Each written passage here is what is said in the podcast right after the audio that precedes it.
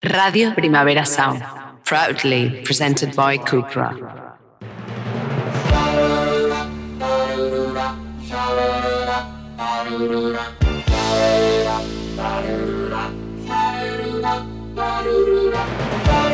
Marea Nocturna con Desire de Fez, Jordi Sánchez Navarro, Xavi Sánchez Pons y Ángel Sala.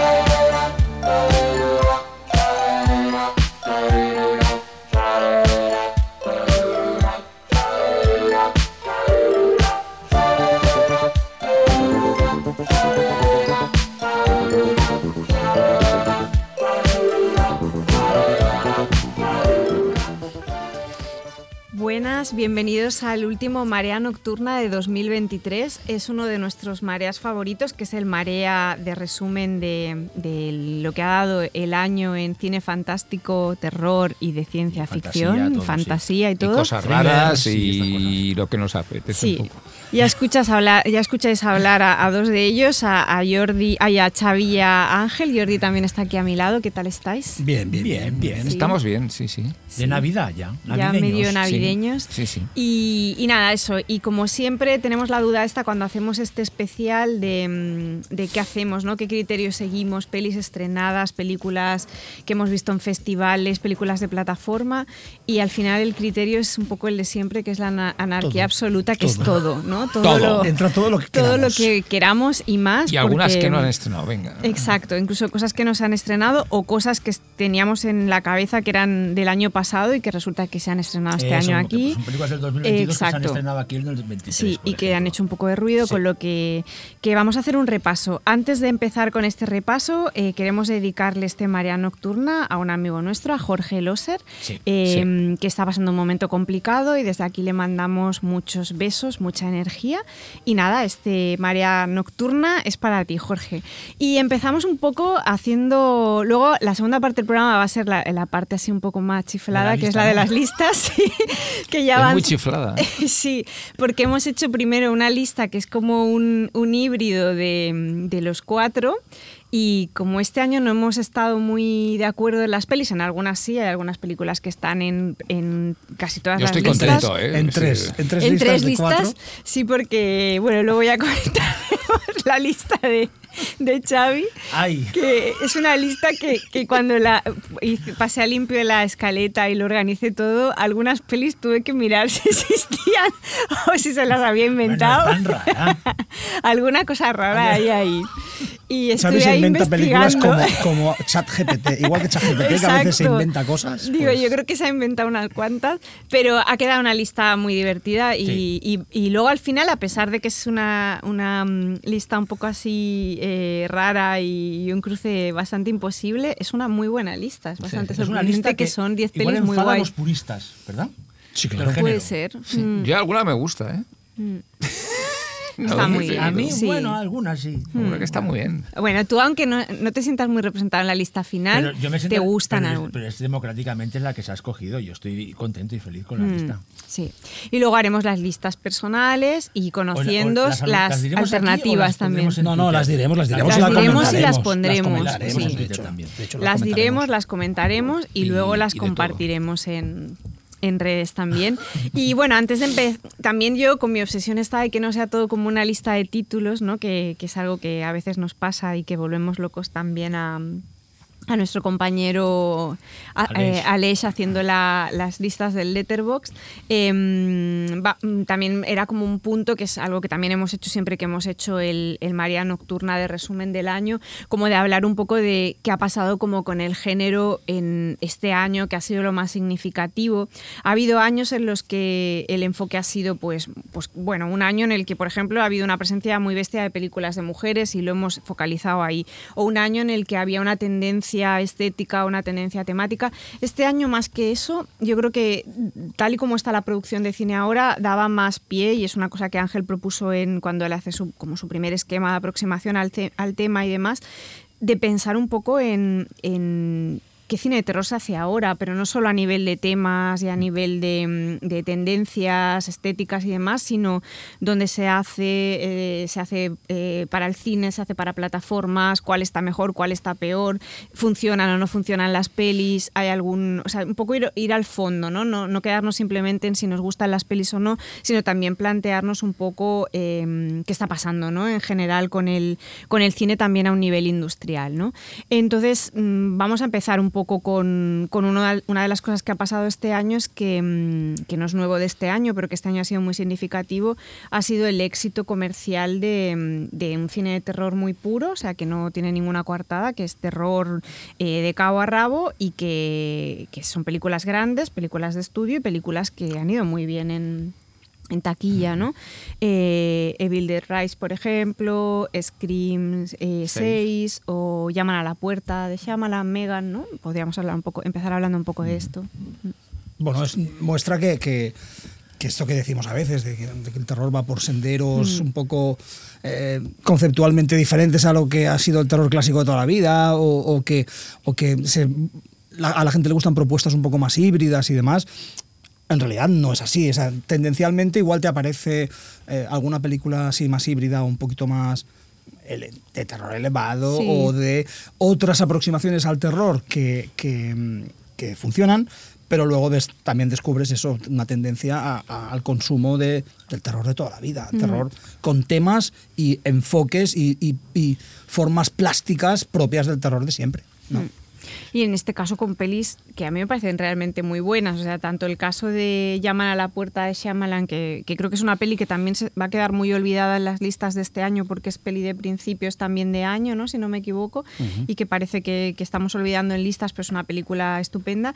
Y yo reivindico mucho Megan, o sea, que realmente me parece una película buenísima, ¿no? De ciencia ficción, de terror. En el momento en el que se estrenó ya hablamos bastante de ella, que creo que fue con motivo del de programa. inteligencia Bueno, el programa de artificial, inteligencia ¿no? artificial, sí. Sí, Mm. que son pelis que son muy sofisticadas Sí. también, es decir, que, que son pelis que han ido muy bien comercialmente, pero que, que- que no son películas, o sea, con una película como Scream 6, al final es, pues, es una secuela, es una película que es una continuación de saga, que esté mejor o peor, pero, pero bueno, que, Pero o Evil bien. Dead igual, está muy bien las dos, ¿no? Pero, Y claro, pero si, es- si miras incluso críticas generales de las películas de estas que estamos hablando, que han sido éxitos de taquilla, pero que han tenido muy buena repercusión crítica. Sí, si miras, total, eh, total. sobre todo en Estados Unidos, el famoso Rotten Tomatoes, la- el- el- Sí, sí, sí, eh, es están todas es, en sí, sí. 80 y pico por ciento de críticas favorables.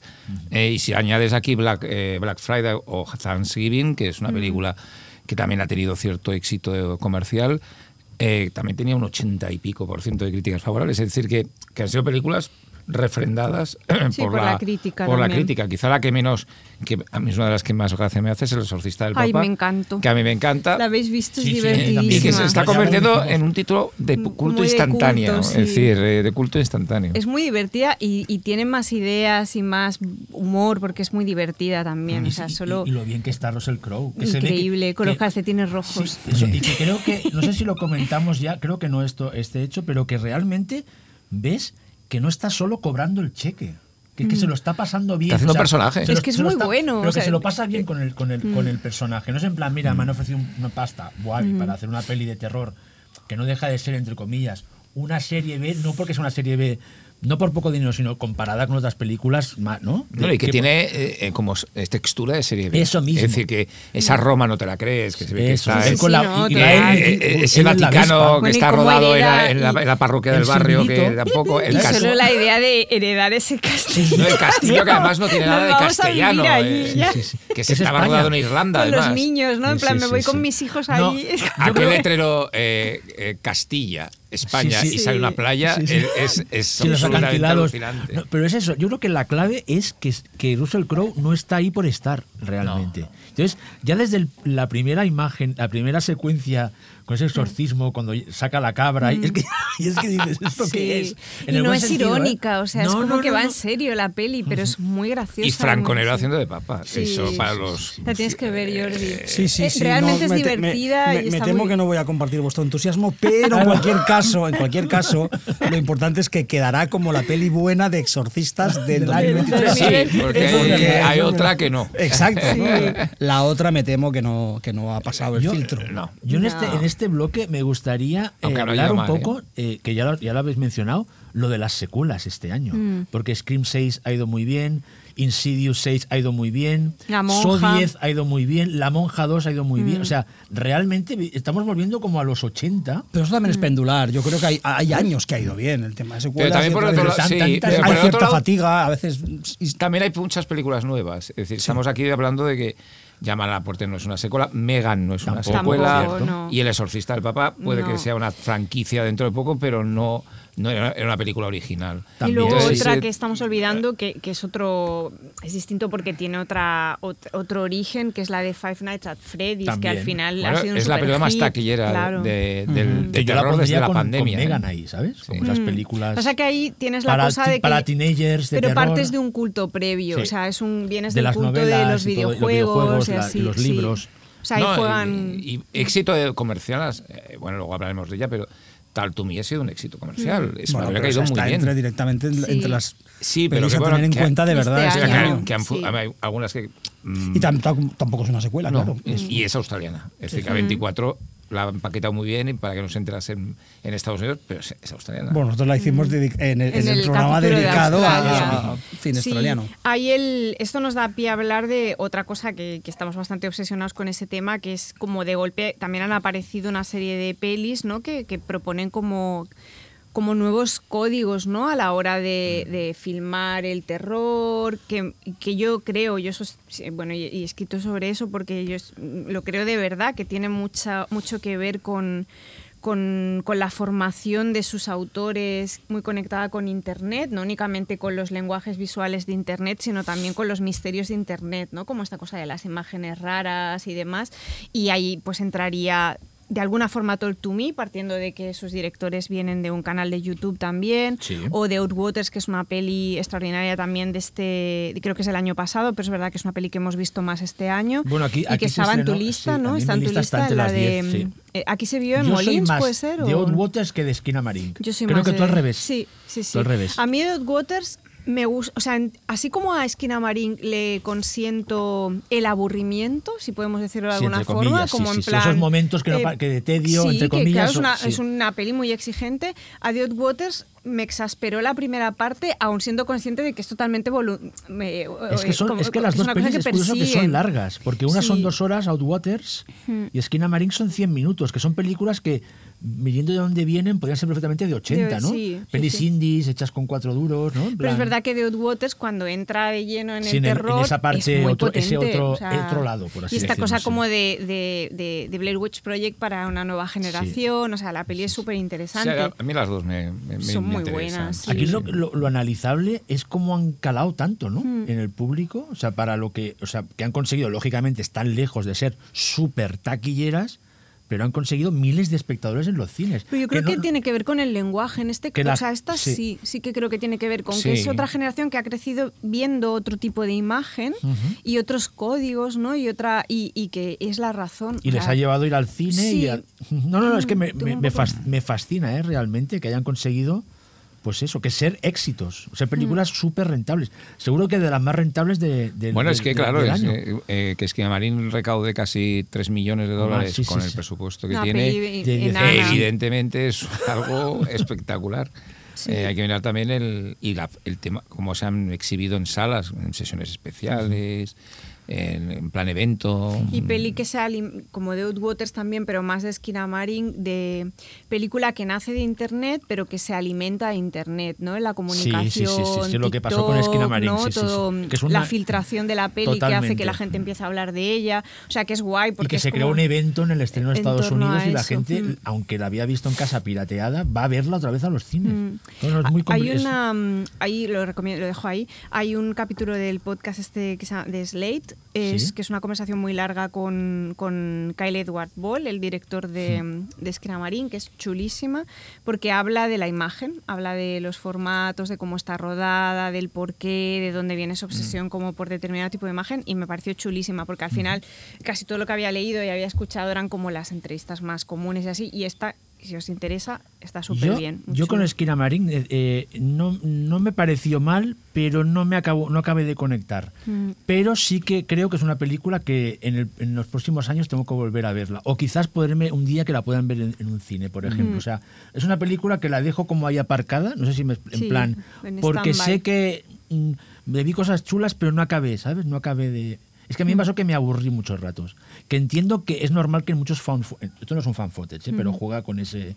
Que es una, Es una derivación. es una derivación y que, lo hemos hablado aquí algunas veces, una de las partes que identifican un fan footage es que a veces hay esos momentos tediosos, como, como que hacen que el espectador Bueno, que te genera una ansiedad, una ansiedad de o va que a te despistas algo, y de repente hay el, el giro, Mm. ¿no? Se mete Sí, en lo sí. sobrenatural. Entonces aquí, claro, como son cien y pico minutos, ahí no sé, pero te lo digo, la dejo para como para, para Mm. más adelante porque lógicamente este tío, la próxima peli que haga la voy a ver. o sea, Y luego que son pelis, eh, hemos empezado con las pelis un poco grandes Pues sí. de estudio y tal, y nos hemos ido y al otro extremo. Al indie, entre comillas. Porque entre es verdad que, como decía Ángel antes, eh, Talk to Me, eh, creo que ha sido antes de antes, o no sé si ha sido durante Sí, el- el- ya la grabación. Talk to Me es una película vestida y distribuida por A24, pero es una película australiana, con un espíritu independiente, no es una película Más excesivamente gra- grande. youtubers. Exacto, de dos chicos que vienen de YouTube. Esquina Marín, que es prácticamente autoproducida, y The Waters entiendo que también, o sea, que son que es como el otro extremo. Hay como una especie de híbrido por ahí, que en este apartado como del éxito como de nuevos formatos, temas, referencias y tal, hay varias pelis de este año que son muy interesantes y que también apelan un poco a esto, ¿no? A un cambio de formato, temas, otros lenguajes, que yo no creo que entrarían tanto en este patrón, pero que tienen, porque no, no parten como de la independencia más absoluta, pero que vale la pena dedicarles un espacio. Una es em, Las habitaciones rojas, Les Chambres Roches, o como se pronuncie, que, em, que es otro tipo de peli, No pero... la he visto, pero es una especie de true crime eh, Sí, raro, tú ¿no? la viste, ¿no, Jordi? Sí, la has sí, sí, visto, la vi, sí. ¿Os ha gustado?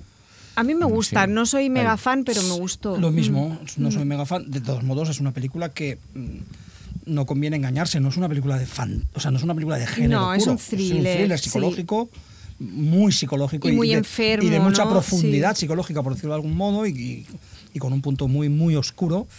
Pero no es, no es Mm. No es terror, no, no, no, no. es decir, los códigos son muy distintos. Pero sí que es, es interesante. Es una película que ha pasado muy bien por festivales, Sí, ¿no? por festivales muy bien.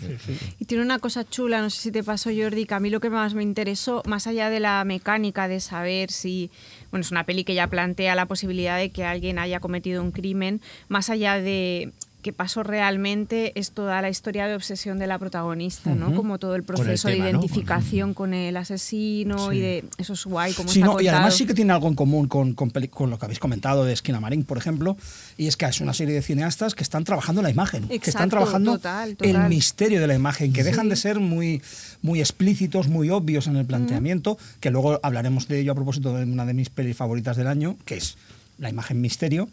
Eh, y me parece una tendencia interesante, ¿no? Esa, esa imagen absolutamente ambigua y, y que encierra un, un enigma, ¿no? Y que muchas veces parte como de la imagen imperfecta, ¿no? Lo que os decía Sí. de los- las weird imágenes estas de internet, ¿no? Que de golpe falta un punto, Sí. ¿no? Un drop y ese es el que hace que la imagen se descomponga y demás. Sí. Y es verdad que esa peli juega eso y es una peli extraordinariamente bien puesta en escena. O sea, es una película que sorprende mucho porque... debut? Te gust- eh, pues no sé si es debut, ahora no lo sé, Creo que sí. pero... Sí, dos, dos, tiene dos son- son directores, dos son dos. directores. son una Pero pareja. cuando la ves dices, vale, estos tíos controlan de cine, o sea, no, no les ha salido de chiripa, o sea, es una película que está súper bien pensada. Luego hay un caso que yo me muero de ganas de ver, que creo que la única persona que la ha visto es, es Ángel, que es el agrodrip de Corine, pero Corine es como un ser humano aparte, Bueno, ¿no? pero O si sea, aquí nos encanta todo. Bueno, yo soy una loca, es una película eh, que, parece hecha por un extraterrestre. Mm. Es, Lo a que mí- quiero escuchar. A mí, escuchar a, mí de me, a mí me flipa, pero mm, posiblemente mucha gente que cuando si hay la suerte de que se pueda ver en algún sitio fuera de festivales, eh, la ve, a lo mejor me, me, me persigue Sí, por toda la eternidad. Pero o sea, veo que es el regreso a, a el Corine más. Bueno, pero radical, Trans, ¿o no? Trans, Trans Trans-Humpers, es, es- eh, pero es una película normal. Al lado de esta, Agrodrift, pues vaya. Es una Pues película vaya. absolutamente experimental, por decir ese tópico de experimental. Vale. Eh, es una pesadilla lumínica y, y sonora absolutamente brutal que bueno, lo normal es que mucha gente, como pasó en Venecia, se vaya de la sala a los 20 minutos.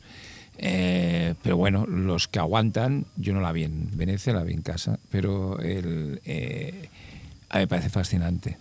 Eh, Pues muchas ganas, ¿eh? Yo tengo muchas ganas Sí. de verla. y es de terror, ¿eh? Hay un momento que llega a darte como terror. Con Jordi Moya de protagonista. Jordi Moya de Pero protagonista. se le ve ahí en negativo, Bueno, ¿no? está Color- roda- colorines, con cámaras, de, cámaras de, de- de- de calor, ¿no? Sí, de estas térmicas. De térmicas, sí.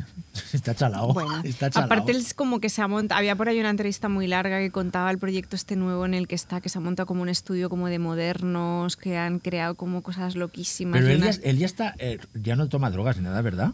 O sea, Mm, él va por, no o sea, que se idea. desintox- No no. ¿sí o no? O sea, que Puede está como, ser que hiciera pero como me un refiero ahí. que lo- sí, que ya es un tío que, sa- que es, es- es excéntrico, pero que ya dejó... Hombre, Bueno, si y ves que a es un- y no toma drogas, a lo mejor tiene que tomarlas otra vez. Es un provocador, o sea, es esencialmente un No sé. provocador, o sea que, Sí, sí, es- que- y eso es, eso es guay, o sea que A siga ahí. está hecha para provocar. es decir, la Para que la me- gente me se la vaya del cogen enfadada, ¿no? en- Pero que lo ha sido siempre, ¿no?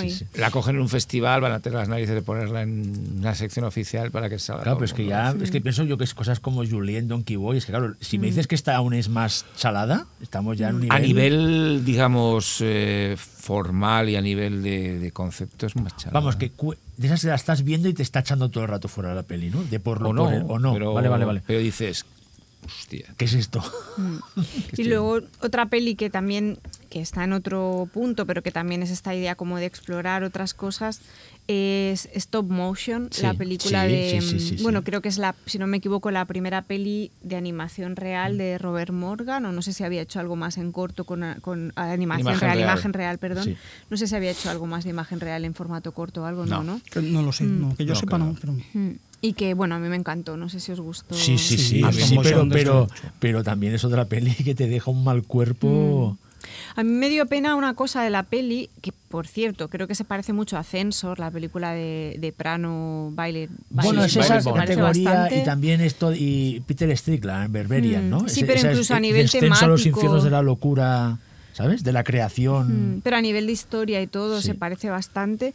Pero yo reconozco que cuando vi stop motion me frustró un poco que, que la parte de animación es una pasada, o sea, me pareció Sí. una barbaridad. Y la idea en sí, ¿no? Pero, pero que tenía algunos, que, que estaba un poco justilla en algunas escenas de imagen real por cosas tipo eh, malos actores, o sea, como... O, ¿no? o Como las que me- localizaciones, ¿no? En Sí, Sí, como, como los algo decorados, pobre, sí, ¿no? el Como de decir, producción. qué pena Pero es que que- igual debe ser una película de muy también bajo presupuesto, ¿no? Bueno, es una película que viene, viene amparada por gente que no es tan de bajo presupuesto. Es decir, no es una película cara, pero las ventas internacionales y todo venía por Goodfellas, bueno, el antiguo Wild Bunch, que bueno, no es que sea la tampoco el, el paraíso del bajo presupuesto, que más o menos son películas que tienen una, una cierta inversión, pero vamos, no es una película muy cara, ¿no? Eh, también era una de las películas raras del catálogo de Wild Bunch o Goodfellas de este Y que año, por ¿no? cierto funcionó muy bien en el festival.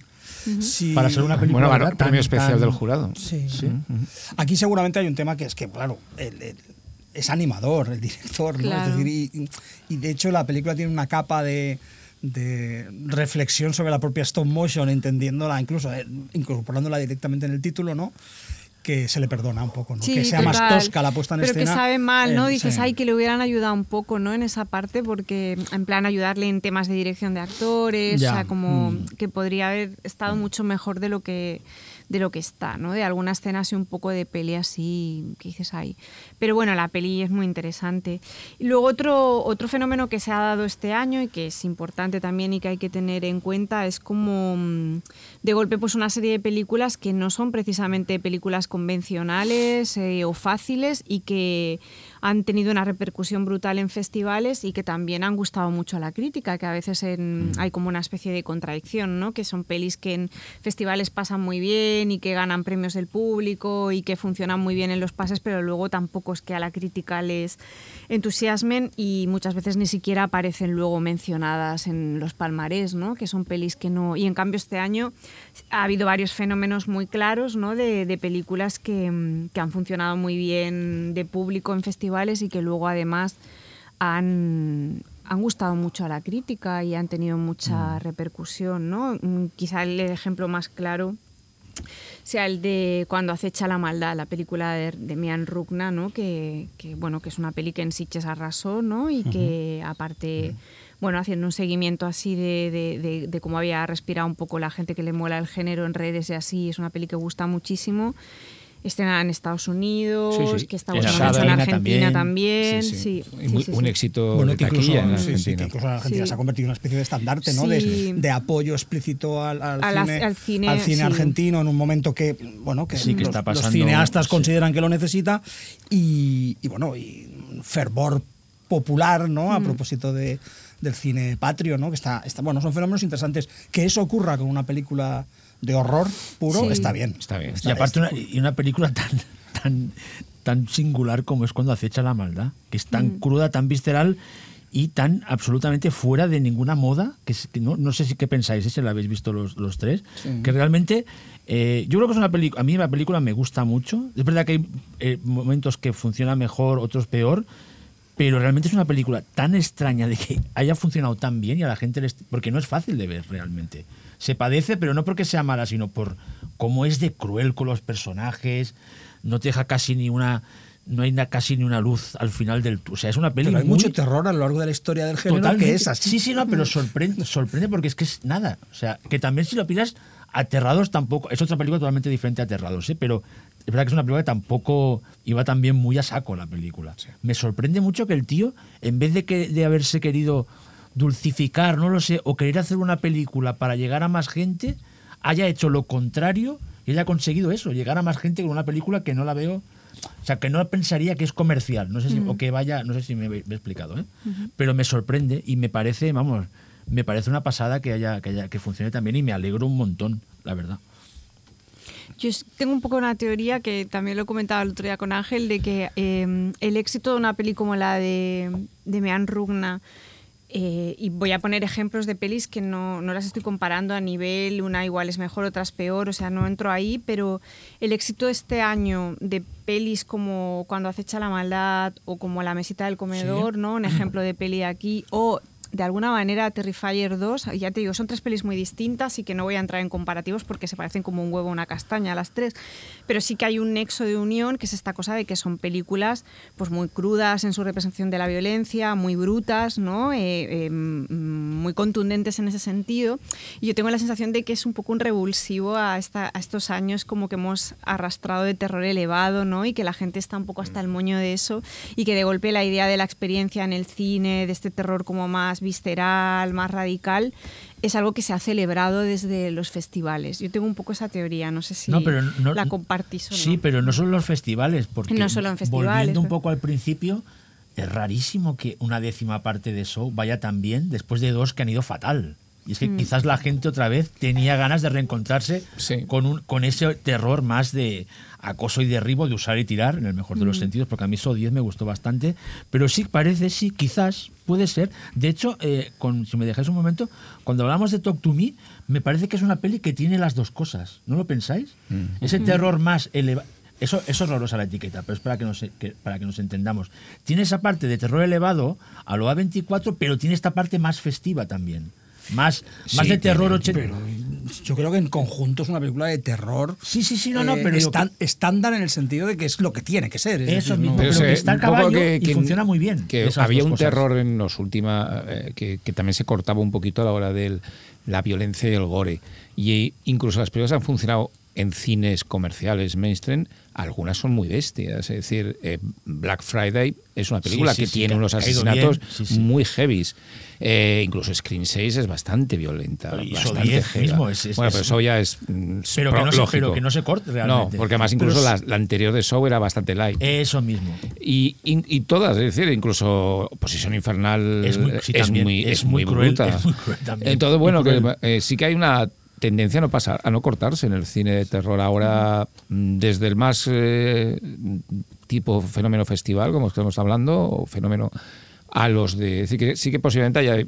sea, Una había una reacción, reacción, reacción a otro tipo de cine que se sigue haciendo, el que lo hemos visto en festivales de este año, pues los Tiger Stripes, los In Flames, las películas son más reflexivas, más y que realmente sí que posiblemente hay un grupo de, de público, de aficionados, que ahora acaba un poco harto de este tipo de, de cine, es posible, Mm. y que abra- abrazado en general pues otro tipo de concepto. Y, Pero como siempre hay una. Hay una no, no sé si te he interrumpido, Ángel. No, no.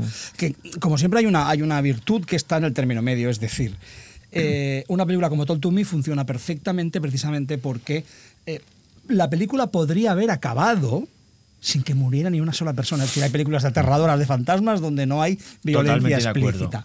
Sin embargo, tiene un momento, un crescendo, un, un- Sí. un- un- un- un clímax concreto que es ultraviolento. ¿no? Sí, Entonces, es esa, esa, medi- esa mesura tan perfecta en algunos momentos, ¿no? que hace que la película no sea ni una fiesta gore de, de carnaza, ni sea una película donde no ocurre nada realmente violento. ¿no? Entonces, bueno, ese, término medio, estos lo consiguieron muy bien. Es que yo creo que hay como en las pelis que hemos puesto de ejemplo, Talk to Me, la de Rugna, eh, La mesita del comedor y, mm, y Terrifier 2, eh, todas son como muy violentas de maneras distintas y por, o sea, no estoy criticando las de violentas, sino dando un dato objetivo.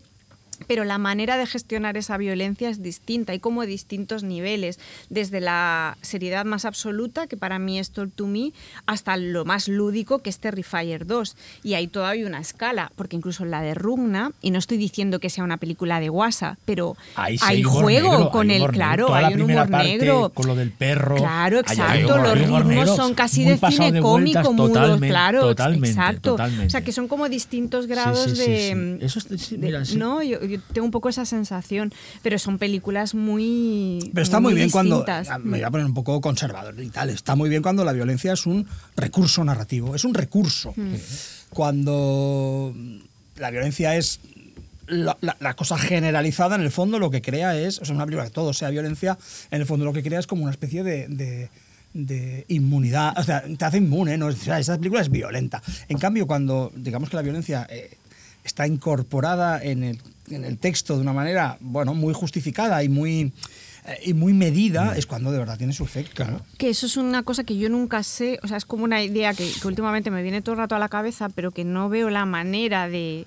Es como que me parece como una frase que me queda estupenda, pero que no tengo los argumentos o de momento no los tengo como para desarrollarlo más, o no he tenido el tiempo tampoco, pero que me funciona muy bien el titular y que es un poco lo que dice Jordi ahora, que es el compromiso con la violencia y el compromiso con las imágenes y en cómo se muestra la violencia, que ves muy claro cuando el director está comprometido y está mostrando la violencia porque le sirve para lo que sea, puede ser para contar una cosa muy seria o puede ser para hacer la coña marinera más grande del mundo, pero hay un compromiso, cuando no lo hay es una mierda, o sea, es Claro, como, ay, pero sí, eso es una cuestión puramente estética. Claro. O sea, es una cuestión de, de- de- de- de- de- bueno, fi- casi filosófica, claro. Yo, Mm, Claro, soy, yo me es que soy fan de la violencia gratuita, sin ton ni son. Pero no estoy criticando la violencia refiero, o sea, que gratuita. yo, no- yo, yo, yo bien que haya violencia. eh, Pero no hablo me de- gusta también, de ¿eh? que sea gratuita o pero no, está gratuita Xavi. también. Es parte del género, el, la gratuidad, el gore exagerado, porque sí. Sí, ¿no? pero- Sí, pero ahí hay un hablamos de que- compromiso también. Hablamos de qué efectos tiene en, en las películas. Sí, O sea, Claro, si está bien hecho o está mal, ya está. No, o sea, pero que son, que son efectos distintos en el Claro. espectador. Total- totalmente. Y el, y el tipo de, de calado que deja una película. Y, eh,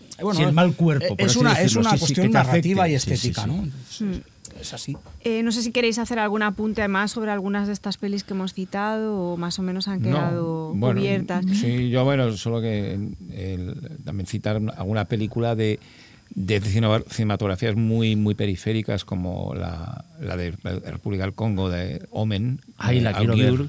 Que No pude eh, verla, Sitges ganó Sitges. el, el mejor Premio director, director, ¿no? y que es una bueno una, una nueva muestra de ese goteo tan interesante que está llegando de África, ¿no? Es decir, de directores eh, como pasó con Salum hace Me encantó Salum, la recomiendo en- hace unos años, eh, Neptuno Frost, películas que van llegando, ¿no? Que se van viendo, que evidentemente no tienen un recorrido comercial en salas.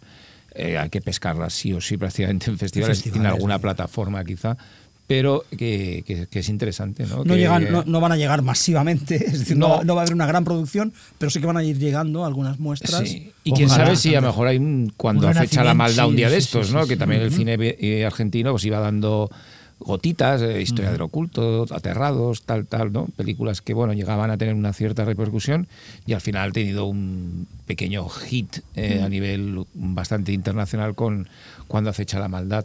Bueno, mm, están ahí. Es, es bueno que existan y es bueno que estén, ¿no? Es decir, y, y luego también un poco un, un renacer del cine de terror coreano, que últimamente estaba muy perdido. Había, estaba la acción muy fuerte, estaba, pero sí, sí, sí, esto. con Sleep, ¿no? que es una película que además ha tenido recorrido en Cannes, en festivales, y que es una vuelta de tuerca un poco al terror de procedencia, ya no solo coreana, sino diría asiática. ¿eh? Es decir, que, que bueno, que está muy bien, ¿no? Es una película muy inteligente, que también con mucho sentido del humor, un humor muy especial.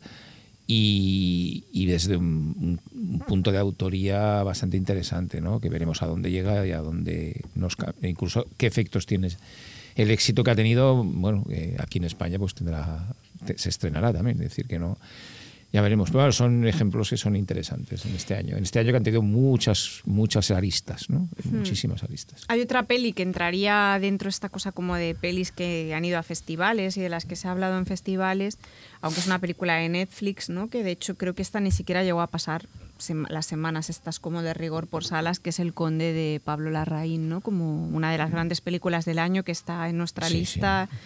Y, mm, bueno, un poco como cuando hablábamos de Corine, ¿no? que cuando hablas de, de, de Larraín ya es como un autor que está por encima del género, ¿no? Como es una Hombre, peli sí. de Larraín y, y todas están bien. De hecho, es lo que ocurre con El Conde, que es una peli de la raíz. sobre Claro, todo, ¿no? y que es, es un tipo que ha, que ha flirteado con el horror muchas Casi veces, siempre. y no solamente a nivel temático, eh, porque pues todas, ¿eh? No sé, Postmortem, desde Tony Manero, Club, claro, Postmortem eh, tiene elemento Spencer. fantástico también, sí, pero que más allá de eso... em, eh, eh, ha, ha utilizado recursos estéticos del Bueno, es un terror en sus pelis, ¿no? es un Claro. El Bueno, es cine de que- fantasmas en Spencer o yo qué sé, en el caso de mm, El Club, ¿no? que es una película que está rodada como una película de terror a nivel de cámara, de trabajo de cámara. Y El Conde, que es una maravilla. A mí personalmente... eh, la parte satírica no me funciona tan bien, pero entiendo por qué no me funciona tan bien, porque hay que entender que es un director chileno contando esta historia en este momento. Entonces, si la pongo en su contexto y de dónde parte la peli, entiendo que no sea tan fina la sátira como me gustaría, pero cuando se mete en el fantástico es como, bueno, pero es este que, señor, o sea, es que La- la, la- raíz... la comentamos es que luego, ¿no? Sí, la comentamos Luego luego, la, sí. la comentamos Porque más que- en porque- porque está en nuestras listas. Sí. Sí, sí. Y antes de cambiar de, de, de bloque, eh, una de las tendencias, así esto sí que es más una tendencia, como más una cosa relacionada con lo territorial, que, que parece que vuelve el cine francés de, Sí. de género fantástico. Es ¿no? que han sido muchas, ¿no? Es que, Sí. claro, eh, se puede hablar de tendencia, porque de, de- de últimos años que todos decíamos, ¿qué pasa con el cine francés? Mm.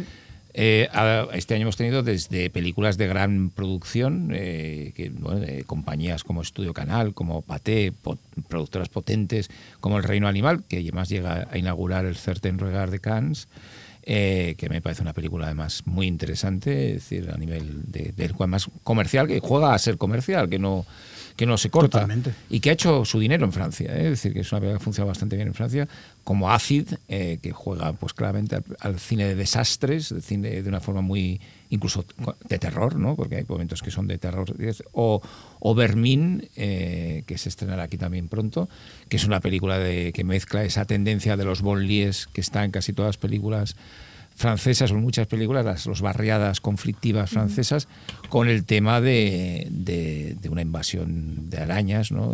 Un poco como era La Horda con los zombies en, hace unos años, y que es una estupenda película de terror es decir, y, y de acción para pasar a, a cosas más, más, más autorales, que ha habido muchas, ¿no? La Morsure, Vicente de Memoir, evidentemente, Conan de Mandico, Atendan la Nuit, que no- o que eran películas de vampiros muy interesantes, eh, Hood Witch o Salem, que son películas también que juegan con los Sí, es que hay muchas bonlies. este año, verdad. Claro, es que es todo. O Deep Dark, o Deep Dark de, de Mathieu Turi, que a mí me parece una película muy Sí, a mí interesante, también. que esta quizás la más de terror Clásica, sí, propiamente es verdad, estoy de acuerdo que es como más clásica, pero pero, en el que, mejor de que los a mí sentidos. mm, y es una película que cuidado porque está teniendo por el recorrido internacional críticas estupendas eh, ahora mismo se estrena en Estados Unidos y con unas críticas bárbaras y que la carrera de este director muy centrado en el género clásico de, de monstruos y es- mm, puede que estemos ante un tipo que a lo mejor nos da una, una sorpresa potente en los próximos años porque lleva un camino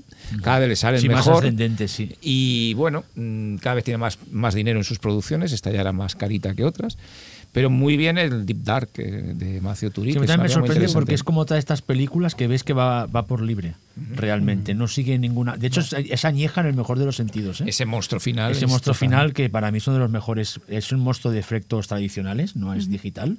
Y para mí es uno de los mis monstruos favoritos de los del, Con de el este Burdalac año. eh, de Burdalac. Eh, sí, con sí. la marioneta un de gran- Burdalac. Ha sido un gran año para el cine francés, eh, fantástico, de género.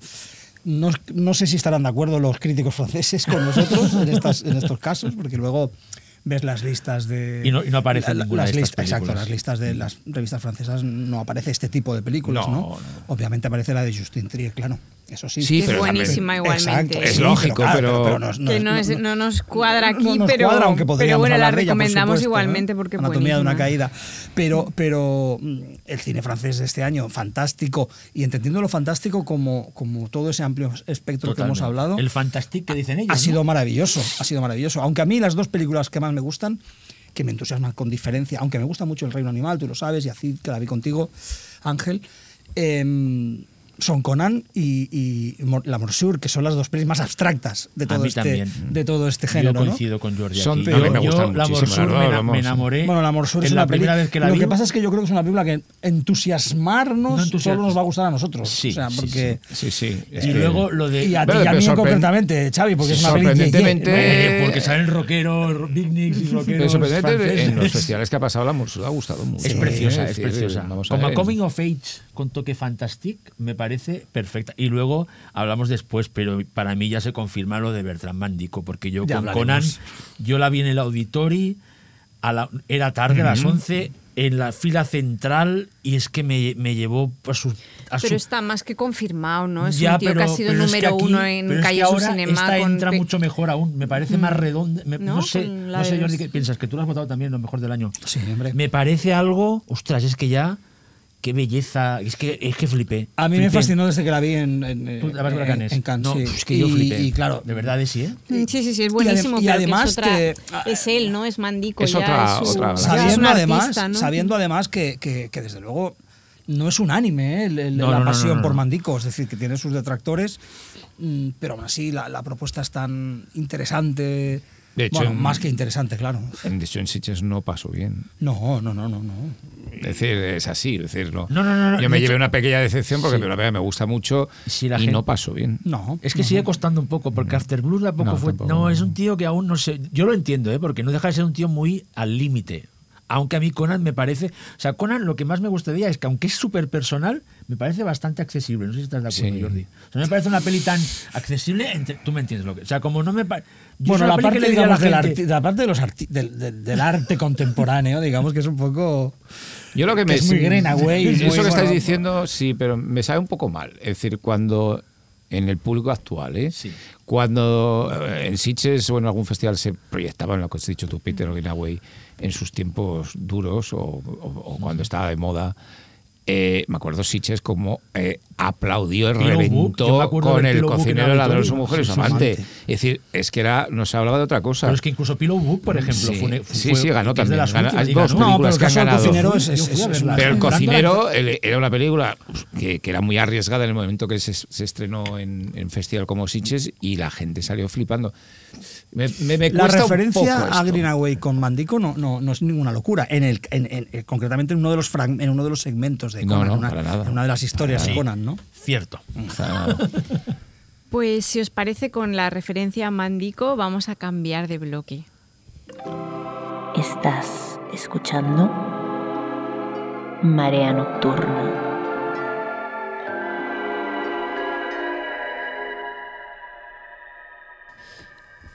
También ha sido como un muy buen año para el cine de animación, conectado con la fantasía, ¿no? Sí, sí. Eh, bueno, todo, ¿no? Miyazaki, eh, Spider-Man- una película con- exacto, sí, las sí. tortugas ninja o incluso una propuesta como la de como Robot Dreams, ¿no? De Pablo Berger. sí, la mejor película española del año, sí. Sí. No, ha habido muchísima animación muy buena, como siempre, y dentro de los ámbitos de- del amplio espectro fantástico que, que tocamos aquí, ¿no? Películas más de ciencia ficción, eh, de fantasía, o, o- o- o, bueno, o- desde la ciencia ficción dura de Mars Express, por ejemplo, a, Que a mí me encanta. Sí, sí. Las tortugas ninjas, si me apuras. Bueno, no es ciencia ficción dura, pero es eh, fantasía con un punto de ciencia Muy ficción. sofisticada. Eh, sí, sí. La animación de Ah, Tortugas es preciosa, Ninja, hay que sí. decir aquí que Yo es, la he votado entre lo mejor, claro. es, es alucinante. Es, es alucinante. Luego ya, el, el- el último Marea ya lo mencionamos, ¿no? Para mí, El Chico y la Garza es una, una obra maestra. Eh, insisto, hay quien dice que está por debajo de otras de, de Miyazaki. Bueno, pues estará por debajo, pero aún así está Es muy Pero Miyazaki está por- siempre está por encima. está muy, aún así está Si muy está por debajo de alguna, está muy por encima de muchas. Hay una, bueno. hay una pequeñita joya que a mí me gusta mucho eh, reivindicar porque, bueno, bueno Ángel, yo la seleccioné para, para Animat, Ángel lo sabe, que es una película que a mí me entusiasmó, ganó el festival de, eh, ganó el Animat, la sección de, de Sitges y, y bueno, Tony- Tony, Shelley, eh, la, la linterna linterna mágica, mágica. que es, o la luz mágica, como- bueno, la linterna mágica Sí, sí, la que, es linterna una, mágica. que es una película que se estrena es- estos Hoy. días, ¿no? Hoy, Bueno, hoy, hoy cuando, eh, gra- cuando hoy grabamos. cuando grabamos y que estaría muy bien que la gente fuera a verla, es decir, porque es una animación diferente, es una animación muy clásica. no deja ¿Y de es ser- infantil o no? Sí, es, puede verlo. es apta. En es se pasó en los- para los niños se lo pasaron bien. Sí, sí. Lo que pasa es que tiene un punto oscurito para niños muy A pequeños. mí me pasó con Robot Dreams con mis hijos. Es que no es infantil del Que todo. sufrieron mucho viéndola. Claro, sí, claro. no la. Se enfadaron muchísimo. Era como que les flipaba verlo, ¿no? Les parecía Claro, muy bonito. sí, la- la- sí, la- la porque visualmente es preciosa. Pero estaban muy enfadados con el, con el perro. En plan, no ha luchado lo suficiente para, Sí. para salvar Bueno, a su familia. la acabaron la peli, la Salieron, ca- la acabaron. acabamos, Vale, sí, vale, sí, vale. pero sí, de hecho nos invitó Ángela, la, la hija de Jordi, y fuimos en plan, en, en- como en, en lo del primer festival, en plan todo lleno de niños, vino un animador allí a presentarla, fue muy chulo, y la vieron bien, pero salieron muy enfadados, en plan... Es muy interesante porque toda la animación No le ha ayudado mismo- lo suficiente. Eh, Es que, Desi, toda la animación ahora mismo está poniendo en crisis la idea de que la animación es, un- es, es para niños. Es, Mm. es continuo. Ninguna es, de eh, las básicamente las que estamos diciendo, ni el chico la garza, No. ni, eh, ni Spider-Man No, no, no, tampoco, no, no. ni Robot Dreams, ni, ni Deep Sea, que era también una película estupenda de este año de animación, relación ni Mar Express, ninguna son estrictamente para niños. No. También Y las de muy- niños están en cierta crisis, ¿eh? es decir, las que han hecho para niños no Eso son las muy tortugas buenas. es Claro. más teenager. Claro. Están ahí, Bueno, sí, es que pero, es- fun- pero funciona con pequeños, pero está en la frontera. ¿eh? ¿Funcionan o no? Quiero decir, porque tan- a mí me, pasa, me pasó con Spider-Man y me pasó con las tortugas,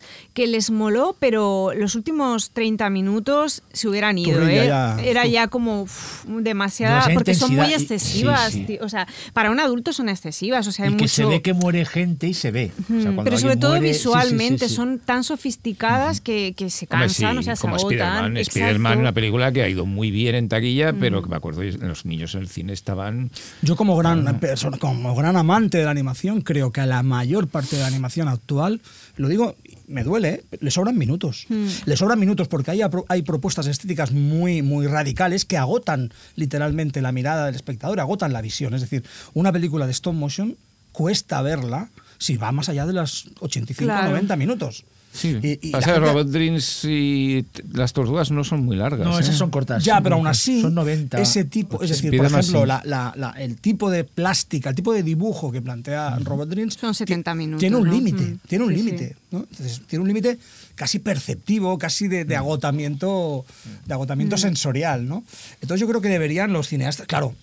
Es, es difícil ¿eh? hacer que alguien corte una película, pero bueno, que se hagan un poquito más cortas. que Total, sí, van a sí. salir- vamos a salir ganando todos. Yo voy a aprovechar, no es de animación, pero como igual luego me queda colgada por ahí y estoy totalmente entusiasmada, y no es de animación, pero sí que es Sé para niños vas, o para toda la vas, familia, sé por dónde vas. estoy enamorada de Wonka, o sea, me pareció una preciosidad. No la hemos visto, no, yo no he tenido tiempo ¿Nadie de la ha visto? Sí, yo la he visto. No me digas que no es bonita. Yo es que ¿no? eh, es, tengo, una rela- tengo una relación con... mm, Timothée. No, no, no es Timote.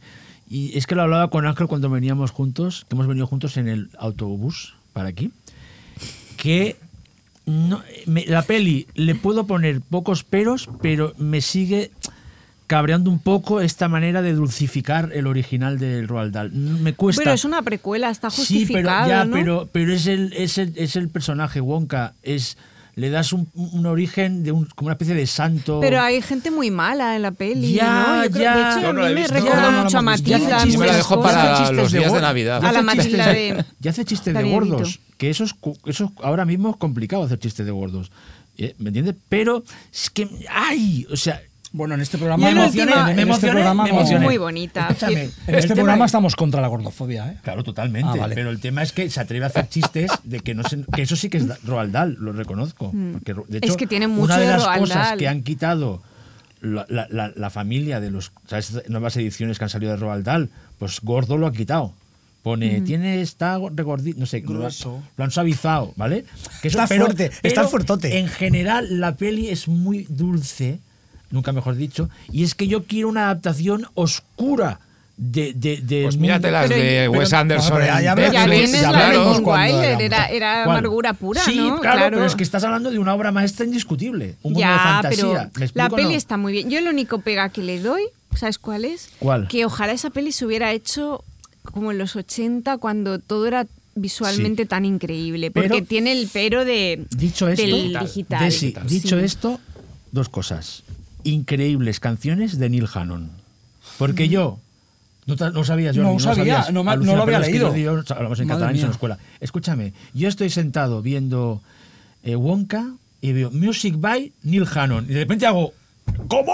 No se hable más, me tengo Eh, que ir a verla ahora. Te va a encantar, ahora mismo. Jordi. Todas las canciones preciosa. molan y se nota la mano de Neil Hannon, pero la de un mundo mejor parece de Casanova, del disco, te lo digo, o sea, Bueno, eh, a los pies. Es una no muy sabía, gra- muy yo- buena no, peli. Neil Hannon. Pero fíjate que despistado estoy, que no sabía que la música era de Neil Hannon, para la gente que no sabe, es el líder de Divine Comedy. Mm. No. eh, Tenemos que decir que, que- que- que, claro, aquí vamos a hacer una lista del año, pero hay tres películas que no hemos visto ni ninguno o, o alguno. O- Wonka, Aquaman de James Wan y eh, Rebel Moon de Zack Snyder, que Sí. son tres películas que, bueno, a lo mejor en este programa darían mucho bueno, y luego una que has visto solo tú, que es Godzilla Minus One, que te ha gustado. One, que a mí me ha gustado muchísimo. ¿no? Pues no, a ver, em, el Wonka es más sí que no, pero simplemente. Y yo creo que a Chalamet está muy bien.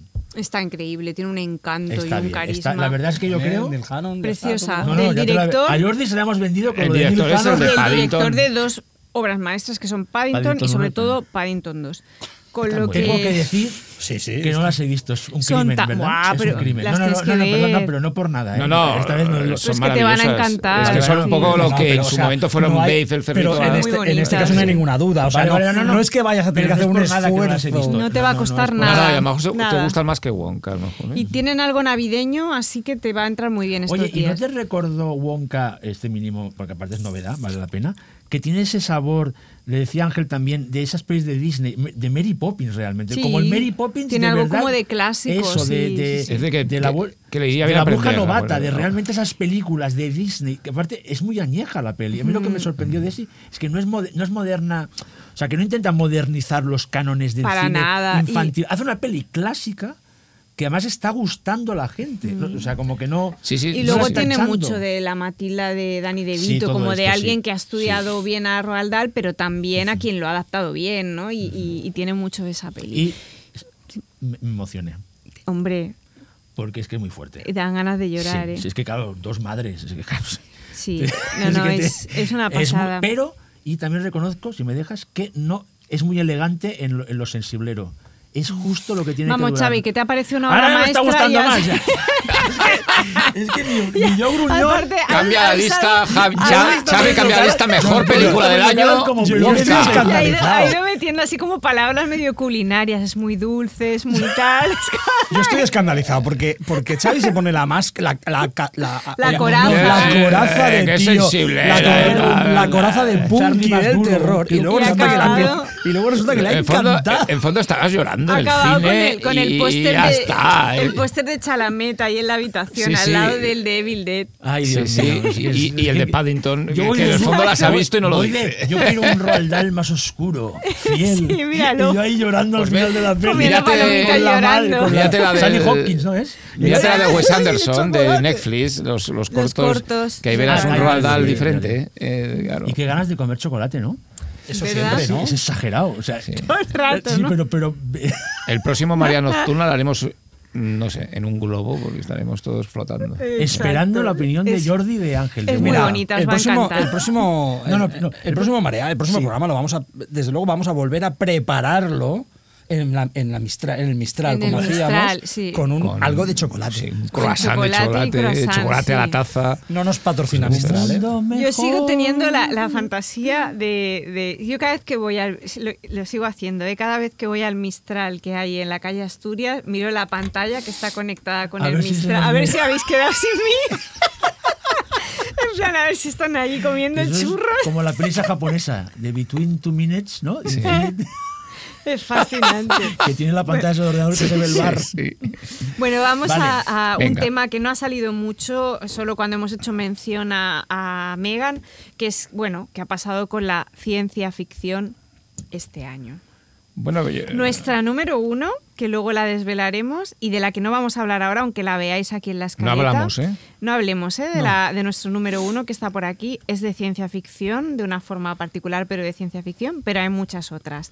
Eh, desde propuestas mega dos. mainstream, ¿no? La dos también, ¿no? Pero desde cosas comerciales tochas, ¿no? Como de Creator, hasta una peli que ha sido bastante debilidad de, de Ángel y de, y de Jordi. No sé si Xavi la ha visto también, Sí, que a es mí la me teoría gustó también. universal. No me ¿no? flipó, pero la disfruté mucho también. También es una ciencia ficción muy particular. Totalmente. ¿eh? O sea, que no- De no- The Creator ya habló 33 Tres minutos, minutos, a- Alex, Alex. de la Iglesia, pero si Y con todo alguna un final, punta- ¿no? No, no, ya está, ya está. De Creator yo creo, si me permitís, y cortó un final. Yo, claro, cuéntalo. Creo que está yo creo que, que en The Creator es que Alex entró ya eh, directamente en detalles de los, los y los gadgets sí, sí, de la película. Totalmente. Y yo, te- yo estoy de acuerdo con él. ¿Eh? Es una película que, que aunque tiene muchos, algún que otro problema, pero visualmente y como, como película de ciencia ficción, de mundos, de creación de, universos, es alucinante.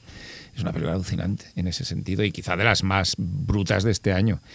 Porque bueno, hay un tipo que es detrás que yo creo que tiene mucho talento, que es Gareth Edwards, que cogía Godzilla también y te hacía lo que te hacía, ¿no? O Rogue One. Eh, y tiene esa capacidad de, de- de cuidar el diseño, la forma de entrar lo- lo- los elementos de ciencia ficción en la pantalla, es muy brutal. Pero bueno, es una película que está ahí. Y quizás el- el- la película más puramente de ciencia ficción que se ha estrenado este año. Bueno, es que de hecho yo quería comentar que, y luego lo hablamos más, pero la ciencia ficción de una manera mm, difusa y de una manera rara está en todo lo que nos ha gustado este año. Es decir, está en, en lo que más nos ha gustado este año. Luego lo hablaremos ¿eh? y citaremos los títulos concretos, pero mis películas preferidas del año, excepto la primera, mi película favorita del año, eh, todas tienen algo de ciencia ficción en Sí, su sí. corazón. Y en algunas que no vamos a hablar porque no las consideramos más, casi hemos decidido que... Exacto. Pero los mejores MacGuffins de, ciencia ficción del año están en Indiana Jones y en Misión Imposible, Sí. eh, que son MacGuffins de ciencia dos películas ficción. que a mí Y la me mejor ciencia del año está en en Oppenheimer. Que la primera hora para mí es una película de ciencia ficción, hasta Bueno, que estalla la bomba es ficción. Sí, la primera, la Cuando primera, estalla la bomba primera ya no. parte es de ciencia y de ficción. Con Sí, lo cual, sí, y de metafísica, y de, especulación, ¿no? Bueno, yo metafísica Indiana casi. Jones la ¿eh? tenía entre mis favoritas, pero no ha entrado entre las 10, pero para mí es de lo, de lo mejor que he visto también este año. Indiana Jones. En este Yo- caso creo que la tendría que haber dejado y haber sacado alguna de las, Sí, de las otras que he puesto tan raras. No son tan raras, no son tan raras. Creo que está cambiando el- el- el- la Voy lista a de cambiar. Número Xavi. uno, Soy así, Wonka. Al soy así. final la Wonka Wonka la va a ser la voy a- 1, la Indiana Jones la sí. segunda. Pero, Exacto. pero es que realmente Indiana Jones, el giro final, yo es que aluciné. Es que me, Bueno, es que me está muy volví- bien ese me- giro. Me volví loco, literalmente, en el cine, que estaba con mi sobrino mayor, Eric, y también flipó. O sea, flipó, o sea, me cogió todo, en plan como, ¿esto qué es, rollo? Están ahí en Mm. la época, no sé, no voy a hacer spoiler, ¿eh? pues no- me pareció, no sé, hacerlo en una peli así, A ti y a mí que nos gusta el final de la cuenta atrás y sí, cosas esas cosas. Es una flipada en el mejor de los sentidos. ¿Estamos de acuerdo? no? totalmente. Estamos, y es maravilloso. Y Yo pegué un Imposible, aplauso, ¿eh? Es cierto, Sí, sí. es cierto. Uno. Es una- Misión Imposible, solo. que yo también la gocé de manera increíble. El, el Misión Imposible, la última, es verdad. El McGuffin es una Es un artificial. además un MacGuffin perfecto. Pues es, un es el- Sky- es un Skynet, es un Sí, Skynet, por así y decirlo. Porque ¿sabes? es la llave, la llave es como la estatuilla de cuando ha muerto en los talones, que no sabes muy bien qué es la llave. Sí, sí, sí. Y bueno, habla de, inte- de inteligencia artificial, es decir, es una rebelión, es un Skynet, lo que dices tú, un, un Matrix o lo que Yo sea. la, dis- la disfruté mucho. Y luego eh, sin, sin, sin querer, mm, sin pretender ofender a, mu- a nuestros A los puristas, a, nuestro- no. no, no, a los oyentes a los Ah. que les guste el género mucho, que entre los que estamos, algunos, eh, mi- 2023 ha sido un- una certificación de una cierta decadencia del cine de superhéroes. Es evidente que ya no hay nada. Ya no se puede de- rascar más no, ahí, ¿eh? no hay nada que despierte el mínimo entusiasmo, eso es así. De hecho, la mejor película relacionada con el mundo del cómic y los superhéroes es Las Tortugas Ninja. Y Hombre, yo he puesto entre mis 10 los Guardianes de la Galaxia 3. Spider-Man. Es que me encantó, me encantó. Hombre, es la También mejor es película Marvel por- del año. Sí, pero va duda. por libre, ¿eh? Va para mí es, para mí es No deja de ser- dos puntos por debajo de las otras dos. Para mí, ¿eh? es decir. Pero también, es, es curioso que es la Pero que- para ti son cinco estrellas sólidas, cuatro y media. cuatro y medias sólidas. Para es que me emocioné La media ¿La media sólida o- Como o- sabéis, no yo lloro mucho en el cine. Sí, bueno, claro. Y- A mí me entusiasman las Galaxia, otras dos y está tres, bueno, eh, más tranquilito. Más. Y vendedme un poco la de la teoría universal. Eh, a mí me gusta bastante, pero ellos lo van a, te la van a vender ¿Sí? mejor. Y, y estoy súper contento de poderla haber visto en el cine, en el auditorio. Es que hay que verla en es cine. que fue- Te dan ganas de llorar No. al recordarlo. Bueno, es emotiva la peli, ¿eh? La peli es, es, Es emotiva. no diré ñoño al Hay final. una historia de amor hay una historia de amor. muy- muy es una buena. peli preciosa. Lo que pasa que es verdad que ahora hablan ellos mejor, pero es tan... Es tan- Hay- hay el- muchas el- cosas. El, argumento es tan etéreo, ¿no? es todo sugerido, tienes que hacerte tú, tú, que igual te puedes llegar a perder. Pero a mí me fascinó en lo visual y en esa especie de neovértigo de Hitchcock llevado al terreno de, Resné, de los portales eh, temporales. No sé, me pareció. Hay algo del año pasado sí. en Marienbad, Es hay de verdad. del tercer hombre y de las películas de espías de Papos Guerra. Sí, sí, hay de las películas de montaña de Le- Leni Riefenstahl, aunque esto También, queda- también, está también, ahí, la música que subraya todo el momento exageradamente. Que hay gente que decía, la música molesta, pero es que cuando ves alguno de los referentes. No, pero de mira, la- Ver- Vértigo. Claro, por es que está ahí. por tres la música a de ver, Edgar a mí tiene todo lo que me mola en esta vida. Es decir, y luego ¿no? la, la- la- fotografía en blanco y negro, Es que preciosa, es preciosa. absolutamente, junto con la del Conde, son dos, dos fotografías en blanco y negro como para enmarcarlas este año. ¿eh? Es decir, de verdad. La misma pena me- que me dejó, la vi en, en un cine también la primera vez, porque la pasaron, solo la dejaban pasar en cine para verla. Y era, era increíble, me dejó con la boca abierta. Yo la vi en una sala de cine no tan buena como, como el auditorio, porque la vi en el retiro de Sitges, pero es una película que... El problema de sí es que solo te la podemos vender en realidad con, con referentes, es decir, hemos citado a Vértigo, El Tercer Hombre, el, el cine negro de los años 40, um, está todo ahí, las películas... Hasta pero- de David Lean, ¿eh? Sí, A- sí. amigos, a- a- amigos, aquella de amigos apasionados. Sí, no sé, sí. pero está también la tradición de la literatura fantástica que más nos flipa. O sea, est- está la invención de Morel de Casares, sí, sí. Está eh, en el tono, ¿eh? más bien. En, Posible en- es la mejor versión de la invención de Morel sin ser la invención de Morel. Sí, exacto, sí, sí, sí. Eh, es, mm, e- es un tapiz y, una, y, una, y una- un conglomerado de, de tantas cosas que nos gustan que, bueno, eh, convertida en una especie de película de ciencia ficción y fantástico de baja intensidad que nunca sabes muy ¿Qué bien está pasando? Sí, qué sí, está sí. pasando y hasta qué punto, hasta qué punto es efectivo ese fantástico, hasta qué punto se está... que es una... también es una eh, característica común de muchas de las películas que más me han gustado este año, que hay mm, elementos que no sabes si... si son Ambigüedad, ¿no? Ambigüedad, ambigüedad, sí, sí. Y, y bueno, me parece una película muy disfrutable, muy, muy, muy interesante, una propuesta realmente fascinante por Mm. Y- y- momentos. Y, aparte de que es muy emotiva, es el final, por ejemplo, es, es- es precioso. Eh, ¿Cómo plasma el elemento de ciencia ficción? Me- La escena esa bajo la montaña, a mí me parece. Yo estaba en el, estaba en el auditorio y digo, ¿esto qué es? O sea, en plan, es un alucine. O sea, a nivel de, de, de grandiosidad, de decir, ¿esto qué es? ¿no? En plan, de, de, de sentido de la maravilla, que no lo había dicho, ¿sabes? Hacía tiempo. Es que, de verdad, es que es una peli que está muy bien. Y, es- y aquí no sé si va a cines, ¿no? ¿Verdad? Están ahí, está ahí la película, ¿verdad? Eh. Bueno, no Creo que tiene distribución aquí. Sí. la Sí, tenía la la, tiene aventura, Aventura, ¿no? ¿no? Sí. Mm. Pero, ostras, tú, ojalá algún pase o pases limitados en el cine porque merece ser disfrutada en un cine. Eh, aquí en este apartado quedan un par de pelis, pero que como son de las principales de las listas, las voy a dejar así en stand-by. Y sí que hace un apunte Ángel, que también lo vamos a recuperar luego porque haremos un último- unos últimos minutos sobre series, eh, que igual la ciencia ficción no lo ha petado como si dijésemos en el cine, pero que sí que en series hay cosas interesantes, pero luego hablaremos más Y tarde. luego había dos, do- dos cositas muy rápidas, que es dos películas que son también de ciencia ficción difusa, creo que son interesantes. Una que va por la línea un poco de, de Her, de, de todas estas películas un poco in- de ciencia ficción íntima, que es Dream Escenario, que la parte final sí que es ciencia ficción totalmente, que me parece una película muy interesante y, y muy marca 24, pero que Todas está muy las bien. fusiladas de Kaufman, ¿no? Toda Sí. esta escuela de fusiladas de... Todas son de pero son no- de no- neurociencia no No que un quiere, sino subgénero- el que puede. ¿Me explico, no? Subgénero Es más un poco sí a mismo. 24, ¿no? La, y luego hay una película que a mí me parece muy interesante que, que- que se está estrenando ahora en Estados Unidos, que se ha visto en festivales, de, Sim, de Sean Pri- Price Williams, que Jordi y yo la vimos juntos, que es The Sweet East, que no es ciencia ficción, pero es distópica. A mí me parece Eh, que me parece una una, verdadera maravilla. Sí. Y que espero que ahora que se está estrenando en Estados Unidos tenga el- la repercusión que, te- que- que tiene que tener y que se va a estrenar también en, en cines en España, con lo cual es una buena. Y- mira, Estará en la ahora que lista de las- decís yo- esto- eh, mira, en este caso jugamos con ventaja porque la podemos poner en la lista de 2024 Exacto. Puedes hacer- casi si se con toda estrena, si se seguridad. estrena el año que viene. Yo también quería decir una película que conseguí, por suerte, un screener hace un tiempo, que es que le leí una vez a, a Mike Flanagan hablando muy bien de una película que se llama The Artifice Girl. No sé si la habéis podido ver. La he visto, la he visto. Y, hostia, a nivel, es de bajo, esta sí que Es es, ciencia muy de bajo ficción, presupuesto. de bajo presupuesto, me recuerda mucho a The Man from Nowhere, en la idea esta de unos cuantos personajes, casi una localización, porque la película está ambientada en tres tiempos, pero es una localización en cada tiempo. Va sobre la inteligencia artificial, no voy a explicar mucho, sobre un arma que crean para luchar contra...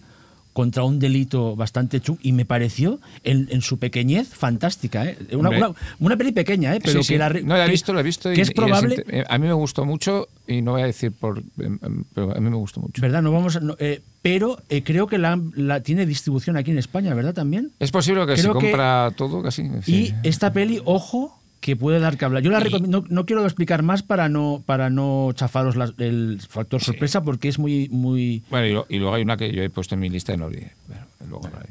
Venga, luego hablamos. Eh, así algunos apuntes antes, es que veo que nos estamos comiendo el Sí, sí, tiempo. vamos, sí, vamos- y vamos justillos. estamos Eh, emocionando. sí, así algunos apuntes de cosas que fueron saliendo en, en la, com- en, bueno, en el esquema que propuso Ángel y que hemos ido comentando. Uno sería una cosa extraña, un, un bastante expediente X, pero que en parte podría tener relación con lo que comenta Jordi de la crisis del cine de superhéroes, que es el éxito que ha tenido en Estados Unidos Godzilla Minus One, ¿no? Sí, y que, bueno, y que incluso en los pases se está viendo en España también. Mm. Es sorprendente que un personaje que tiene 70 años, que ha pasado por muchas vicisitudes, muchas reescrituras, eh, sea eh, recibido tan, de manera tan brutal. Pero además es que esto en- en- se ha estudiado un poquito estos días en artículos todos en Estados Unidos. El éxito allí es brutal. Hoy se expande a 2.000 salas. Es decir, ha sido, lleva 30 y pico millones y- de y con dólares. subti- subtitulada. Sí, es la película japonesa de imagen real más taquilla de la historia en Japón, en Estados Unidos. La película es espléndida, como Kaiju Ega y como película incluso, estamos hablando de ciencia ficción, de, monstruos eh, gigantes, es una gozada. Es uno de los mejores Godzillas de la historia y de eso un poquito puedo hablar. Pero el, el- pero sobre todo que muchos chavales jóvenes americanos tienen, esto lo explicaba en un artículo en, en estos días, en, yo creo que fue en, en, en, eh, no sé si era en, no, en Anywhere, tienen el póster de Godzilla en casa. Es decir, el fenómeno que ha coincidido con el éxito de Monarch, en la serie de Monsterverse, y el éxito viral del, Del tráiler de sí. Godzilla contra Con 2. ¿no? Con los dos El- corriendo. De, sí, que ha sido bueno, el que más visitas ha tenido, el tráiler que más ha descargado la gente eh, a niveles casi que como el de, más que el de Furiosa, ¿no? Bueno, eh, bueno es, es una, un- es curioso, ¿no? Para los que nos gusta Godzilla es hasta, emocionante. Ir a ver al otro día la película al cine y, Y que, que la gente aplauda gente contenta, el, ¿no? el logo de Toho o, que, o la aparición primera del monstruo o la música de Ifukube, que se mantiene en esta versión, y que la gente empecé a, a, a tocar palmas con la...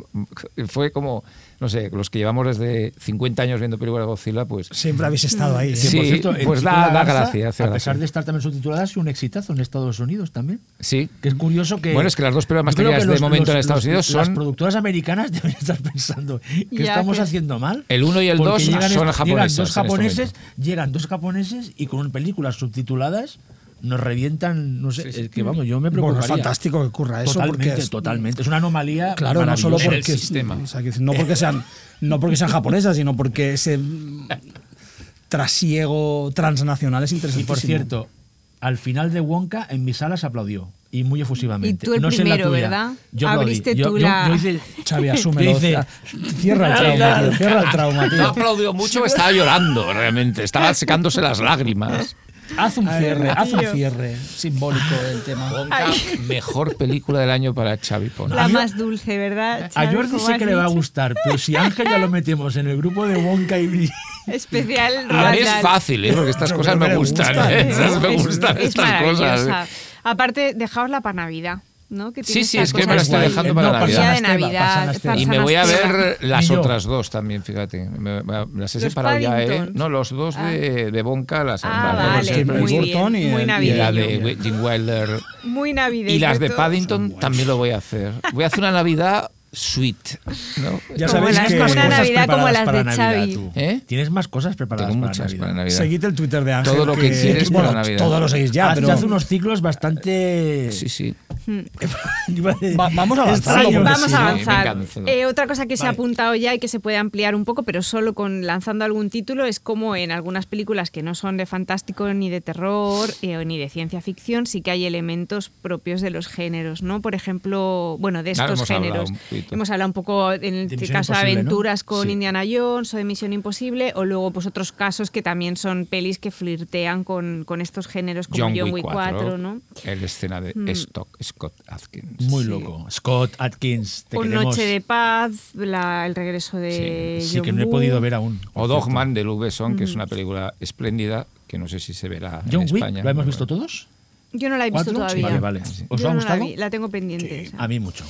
Y luego Aunque es verdad que es una cosa es ya muy excesiva. Ahora sí, disfruté mucho. hay un tema que queda por ahí, pero que no le vamos a dedicar mucho tiempo, que es como mm, la pena que da cuando pelis que están realmente bien pasan directamente a plataforma. Algunas veces nacen directamente de plataforma eh, y que O- no, o no- tienes esa sensación de que no O no llegan algunas- directamente. Sí, pero algunas que han llegado que son Tienen buenísimas. poca, poca... tienen poca visibilidad y hay una que, que, que- que a mí me encanta, que me gustó muchísimo, que es la de Nadie te salvará, que me parece una peli de, de marcianos maravillosa, muy divertida, Muy. 50, muy chula.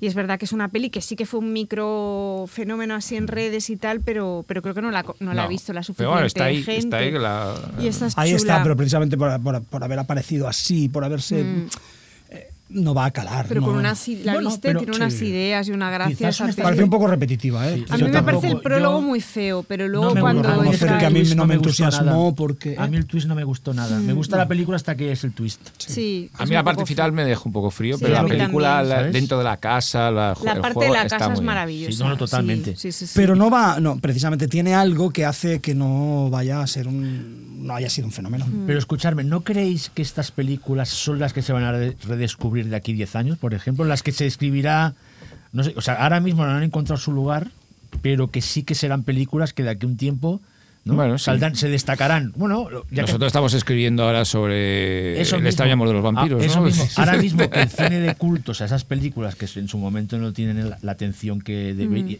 que ya está desapareciendo porque enseguida The Empty Man es una peli de culto, pero es que en el fondo su culto se creó en un mes, entonces no es de culto, no han pasado A años. mí lo que me da miedo ¿sabes? es que desaparecen las pelis. Vale, que, Quiero o sea, como decir, que que, desaparezcan Yo creo- físicamente. O sea, No, no, porque es que- físicamente. es que o sea, finalmente que desaparecen. desaparecen. Entonces es que de las plataformas desaparecen. Claro, esa es la movida. sí. ¿Y, y qué pasa? ¿Dónde van? O sea, es, es estar chivando bien todo esto, es que es un No. temazo, No, claro. la respuesta es no. Entonces esas pelis a lo mejor nunca llegan a ser de culto Porque no porque, nunca ha habido una copia para, para- pa- rescatar. O sea, es que es así.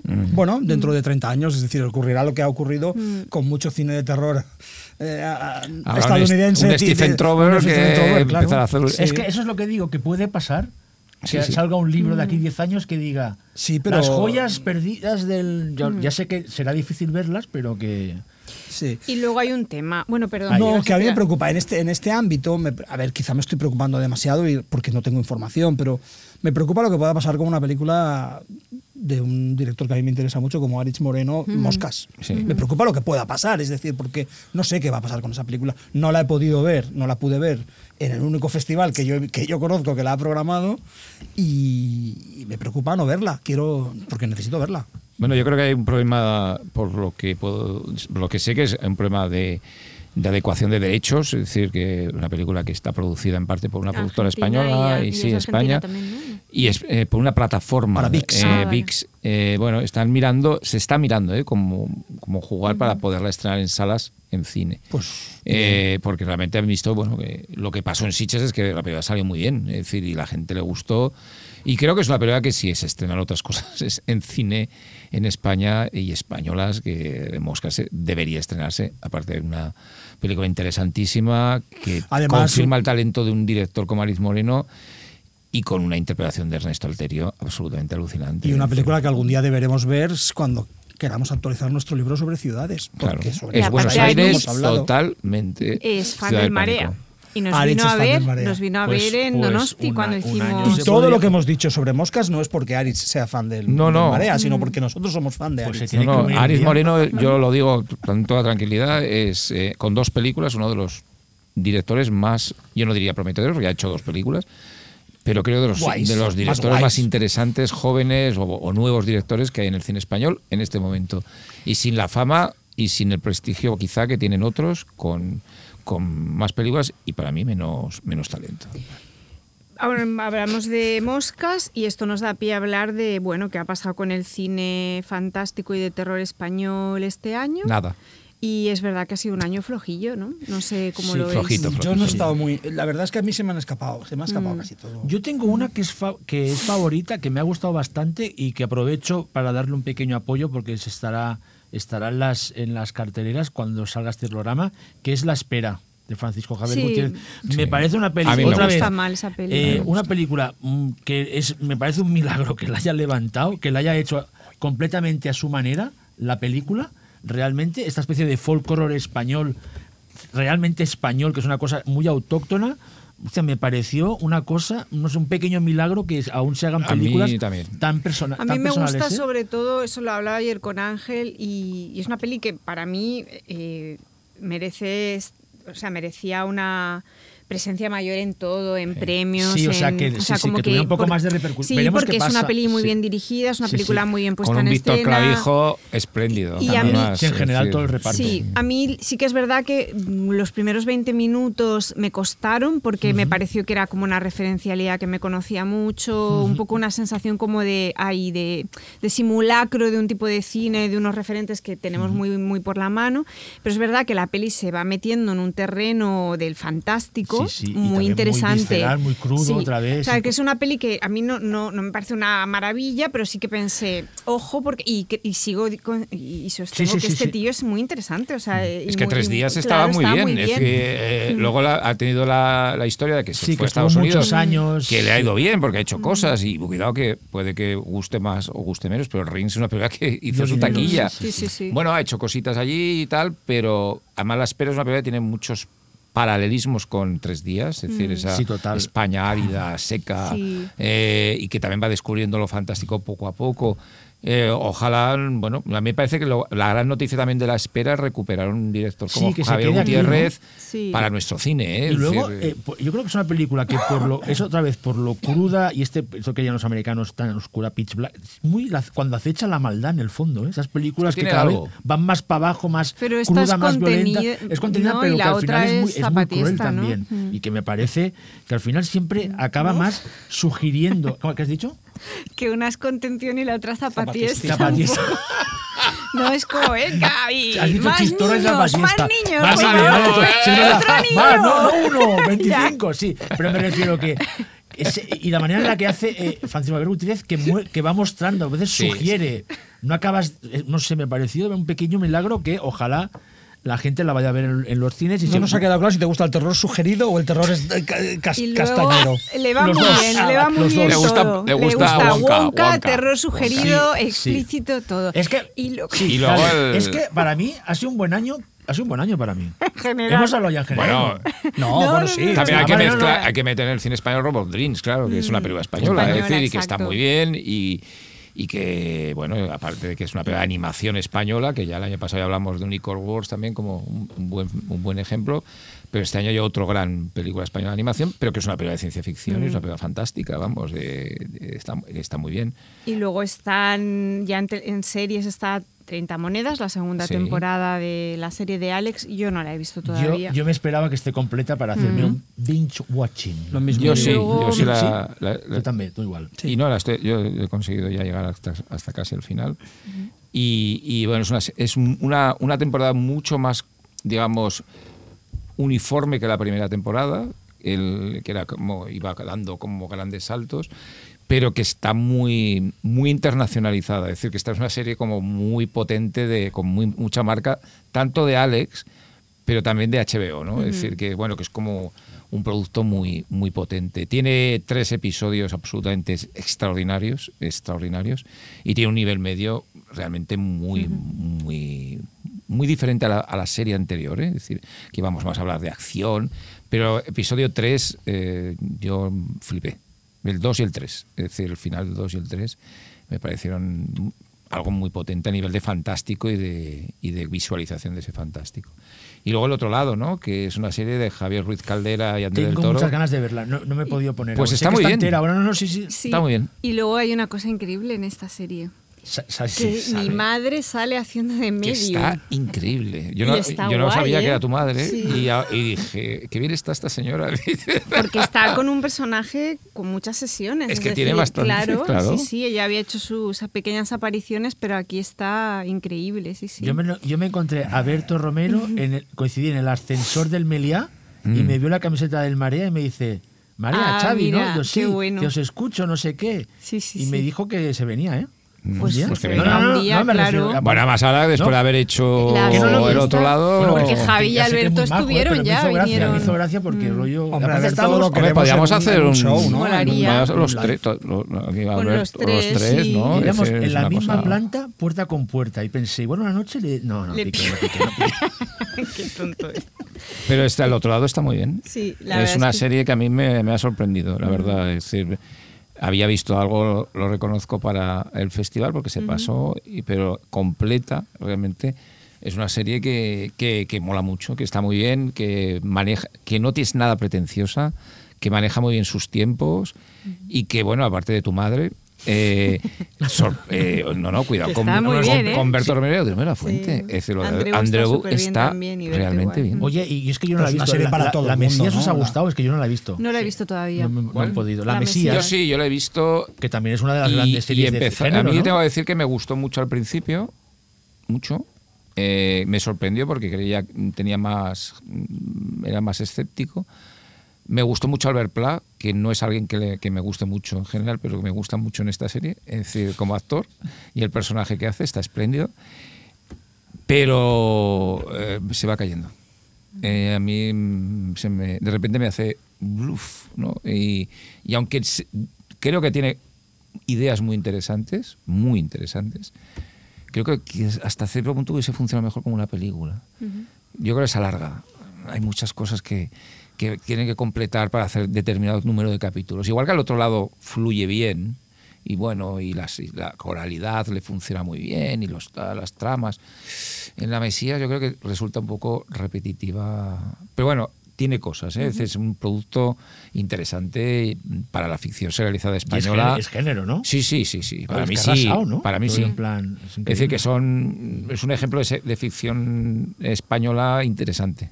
Es decir, que no la voy a. en Quizás la cosa está más ahora en la tele que en el cine, digo, el género español. español. Hombre, estos tres ejemplos que hemos dicho están muy bien. Los ¿Sabes? 30 monedas, el otro lado. y la es- Mesías con estamos sus ahí ahora, que igual es la tele, ¿no? Ahora la que está Sí. apostando más. Y algún puntito, algún puntito de, también de interés, que es muy niardar, pero sobre todo el escenario, lo que presenta es Romancero, la serie de, de Amazon Prime también.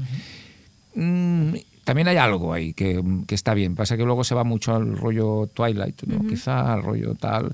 Y bueno, que también lo entiendo porque es una serie muy focalizada para gente joven y, y quizá eso a mí ya no me, me atrae tanto. Pero hay momentos mm, de escapismo romántico, así tipo Near Dark en Andalucía también, mm, interesante en algún momento. Pues vamos a cambiar de bloque y vamos con las listas. Marea nocturna. Pues vamos directamente, porque nos, bueno, vamos fatal de tiempo, nos estamos comiendo el tiempo. Vamos a cantar la- el top peli de 10. Indiana a cantar. Jones. A cantar el top Te sugiero 10. que lo hagas del 10 al 1. Eh, Ya- ya- ya. Déjame decir, Venga, ¿no? canta, eh, déjame decir que estamos haciendo un, repa- un repaso completísimo, ¿eh? ¿Verdad? año fantástico. Sí, Sí. sí. Sólida, eh, sólido Por, por la parte que me toca, os felicito. De verdad. O sea, Es muy- sólido, no, ¿eh? no, no. Vamos a, voy a cantarlas y no vamos a No vamos a comentarlas. Que cante- hacer- después de cada uno puedo hacer. ¡eh! en no, plan no, en no plan vamos, no No vamos a vamos a comentarlas, porque comentarlas. comentaremos un poquito las, los listados individuales. De acuerdo. Exacto. Venga, adelante. Venga, eh, voy a dejar, hay un par de cosas. Eh, hay algunas películas que están, eh, que tenían la misma puntuación, lo voy a decir, ¿vale? También para que sepáis que podría, el orden podría cambiar un pelín, Sí. ¿Vale? Bueno, en el puesto, vamos del 10 al 1. En el puesto número 10, El chico y la garza de Hayao Miyazaki. En el puesto número 9, Bu tiene miedo de Ari Aster. Y en el puesto número 8, Esquinamarín de Kyle Edward Paul. Tanto Esquinamarín como Bu tiene miedo tenían la misma puntuación. Pero como hice yo la lista, puse primero Esquinamarín. Y eso que te gustaría, ¿eh? No, de hecho es mi uno, creo, pero era como de que no vaya a quedarse antes fuera. de que sigas- No, yo también la Antes de voté. que sigas, tienes que decir que de esas 10, solo hay una que yo he votado. Exacto, a ver si a la ver si la gente la adivina. Vale, Vale. no decimos cuál es. No decimos cuál es.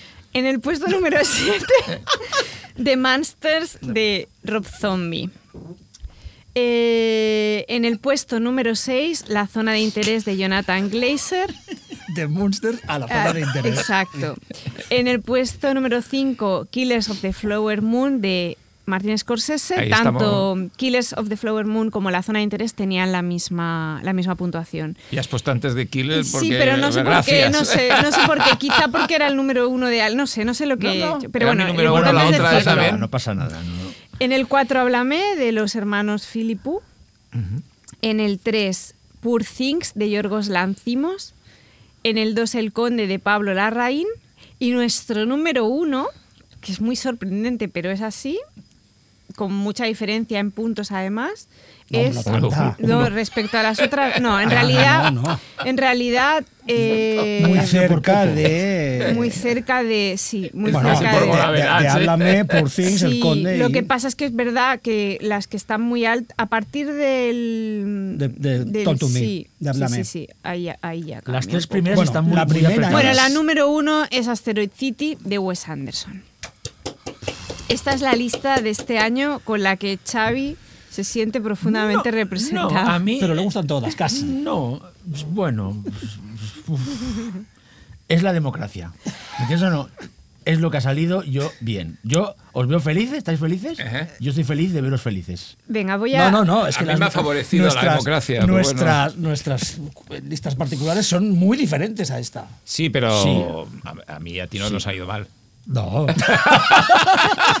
a la gente con gusto no nos puede ir mal. Vamos por las es personales. divertido. sí. Venga, Es decide. no, Venga, solo esto es comentaré las que no hemos hablado, ¿vale? Empiezas tú. Empiezo por el 10 también. Mi número 10 es El Conde, la peli de Pablo Larraín. Eh, solo decir que, que aunque la peli no me hubiera gustado en conjunto, tiene una escena preciosa para mí, que es el vuelo de, El la, vuelo de la monja, que es algo... Que creo que estamos Bueno, de las que tiene- escenas del Pusiste año. cuatro estrellas, que lo he revisado. Sí, sí, sí, sí, me gusta Bien, o mucho, sea, son cuatro- sí. tú cuatro estrellas. la monja Cuatro. Sólidas. El de Wonka, que es el mejor. Exacto. ¿Son sólidas las cuatro? Son muy sólidas. Vale, y, no son cuatro de vuelo, y media. para mí tiene la lógica de un sueño. Si, si habéis soñado alguna Es vez que Buñuel, voláis, es un poco Es eso. Y los sueños de Buñuel también. sí. Eh, el número 9 es Nadie te salvará, que es la peli de la que hablábamos de ciencia ficción que fue directa a plataforma, creo, aquí. El número 8 es Wonka, de la que Xavi ha hecho una tesis doctoral, con lo que no hace falta. ¿Te ha gustado o no lo que he explicado de ella? Sí, sí, ¿Estabas sí. de acuerdo o no? Sí, bueno, se queda claro que es la número uno tuya de este año. El- La número 7 es Megan, que a mí me gusta mucho Megan y me parece brillantísima, divertidísima y que va a quedar muy olvidada porque es peli de principio de año y me sabe mal, pero es muy buena. El número 6 es Barbie, que es una peli No la fantástica la en- en todos la los en sentidos. ¿No la viste? La ¿No en una- en- nadie? de vuelta en un avión. y te tiraste en paracaídas. No, no, la vi, la vi. No, es que Bueno. la vi sin sonido, no puedo Qué hablar. bien, tampoco pasa nada, ¿eh? Es que es. No, la vi sin sonido porque eh, en, la- en el avión de vuelta, no, en el avión de ida para donde fui, no, no sé qué, no me dieron auriculares, había que pagar y me negué. Oye, respetemos el top de, de sitios. No, no, no, sí. ya está, no, no, en perdón, el perdón, número perdón. 5, Shyamalan, Llaman a la puerta, que me flipa. El 4 es Asteroid City. Y estas tres que son, las últimas tres podría cambiar el orden cada día, porque son, es verdad. De hecho es absurdo porque mi tres en la lista de fantásticos, mi, un- mi uno en la lista de cine del año en general, que es Bu tiene miedo, la de Ari Sí. Aster. La segunda es Esquina Marink. Y la primera es Háblame, porque, bueno, para mí es una de las pelis de terror más que más Pues me ha tampoco gustado. te ha ido mal. ¿eh? Yo, yo creo, yo Está quiero decir bien, ¿no? que está, está guay que le, a mí, porque Bo tiene miedo, le hay que darle amor. Porque es una Mm. película que quedó un poco ahí. Para una que me gusta de ¿Verdad que no, pero ahora en sí, sí, serio. yo es que no, es verdad que ya sabes que a mí no me alucina, pero sí que me gusta, ¿eh? Me- no me parece, gusta, me gusta. No me parece un desastre ni nada parecido. O sea, que está guay porque yo creo que va a salir solo en nuestra lista, ¿eh? Bo tiene miedo. O sea, creo que va a estar un poco. Sí, sí. ¿Verdad? Pobre. Venga, Jordi, te toca. Bueno, mi número 10 es una- un artefacto precioso y muy, muy estimulante que vi en el Festival de Cine de Sitges. Eh, Late Night with the Devil. Es una peli que, bueno, ya hablamos en su momento, que habla, no sé si hablamos mucho de ella, pero que trata el tema del pánico satánico y de Sí. los programas, digamos, de de, verla. de espectáculo sobrenatural o paranormal y que tiene una- unas ideas de, de- de construcción narrativa muy, muy, muy interesante. La número 9, mi novena película del año, para mí es La Teoría Universal, que ya hemos hablado un poco de ella. Una pieza de ciencia ficción muy sui generis, muy, muy interesante. La 8 para mí es Talk to Me, Háblame. Ya hemos hablado de ella, una película que nos ha gustado mucho a, a todos eh, y que hemos hablado a lo largo de- del- del año. La 7 es Conan, la de Mandico, también hemos hablado de ella, una peli que, bueno, que es un festival de sorpresas, Totalmente, una totalmente. detrás de otra, eh, que tiene un nivel de narración que la emparenta más con, con lo mítico, los mitos, ¿no? Porque Sí. es una película que habla de mitos directamente y de construcción de, de los mitos y que tiene la estética de, de Mandico en, en su, en su esplendor, ¿no? En algunas cosas es mejor, más, más espectacular eh, After Blue, ¿no? Pero en, pero en algunas. Yo igual me Conan quedo no. con Conan, ¿eh? Sí. Jordi, no sé tú, ¿eh? Yo con Conan me quedo igual de las dos, ahora mismo. Me gustándome mucho las dos. Sí. La 6, El chico y la garza, ya de Miyazaki, ya hemos hablado de ella. La- mi quinta es Asteroid City. Y a partir de la 4, la 3 y la 2 podrían tener distinta. podrían estar indistintamente en, esos puestos, ¿no? La, como, número cuar- como número 4 he puesto una auténtica maravilla, que a mí es una película que me fascina. Eh, habrá gente que discuta que es de género, para mí es una película absolutamente de género, totalmente. Es Trenkelau- Trenkelauken. Eh, una maravilla, una película en dos volúmenes, larguísima. eh, la historia completa es larguísima porque son cuatro horas. ¿Qué, qué decir de ella? Una auténtica sorpresa. Allí, allí donde ha ido ha gustado muchísimo y es una joyita. Es una película que juega con la, la narración de una manera meta, no meta cinematográfica, pero que empieza siendo una especie de juego literario a propósito de la propio, del propio relato, de la construcción del relato. Y en la segunda parte el primer volumen, digamos, acaba de una manera magistral. La segunda parte de la película, el segundo volumen, comienza con una larguísima secuencia en un estudio de radio que es antológica directamente. Y el final, toda la segunda parte de la segunda parte, que es ya la parte, digamos, que entra directamente. Es que decir, decir cualquier cosa es hacer un spoiler Vale. muy grande, ¿no? Que entra directamente en materia, en el género, pues me pareció fascinante. ¿Y dónde, dónde- dónde- dónde se puede ver? Se puede Filmin. filming. En se puede ver Filmin. en Estaba en Filmin. uno, es que no, no la- Mira, Sí, por deciros- es escuela Ginás, ¿no? Un Totalmente, poco la sí. flor y, Vale. y los delincuentes, por ejemplo, que se estrenó hace, eh, la semana pasada, así que es maravillosa también. Que también es muy larga, además. Como sabéis, Larga eh, sabéis que es una, una película que a mí me fascina, es Under the Silver Lake, pues alerta, porque es Uy. lo más parecido. Atención, ¿eh? No, no tiene nada que ver, pero es lo más parecido en, en eh, digamos, en universo argentino Sí. a Under the Silver Lake. Una película que hace continuo, un continuo misterio, que va desplegando misterios dentro de me- ya misterios. me ha creado la necesidad. Y que es una gran eh, investigación. en Buenos Aires. Es una gran investigación. La primera parte es una gran investigación que te lleva por los derroteros que, que, bueno, que su directora eh, bueno, nos ha, nos ha fascinado. Nos ha fascinado. O sea que maravilla Trenkelauken. La tercera, me he extendido un poco quizá, pero bueno, eh, la tercera es El Conde, ya hemos hablado de ella. Otra, las dos, dos películas eh, sudamericanas que me han encantado, del Cono Sur, las dos me han, me han flipado este año, o sea que estoy muy contento, muy contento con esta con este tema y déjame porque me lo he perdido. Eh. ¿dónde estoy? Te quedan No las sé. tres primeras, ¿no? No, Las las, dos. primeras. Sí, las dos primeras.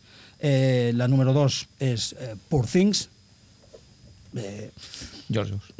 Yorgos Lantimos, que decir, me pareció fascinante, una película de ciencia ficción eh, maravillosa.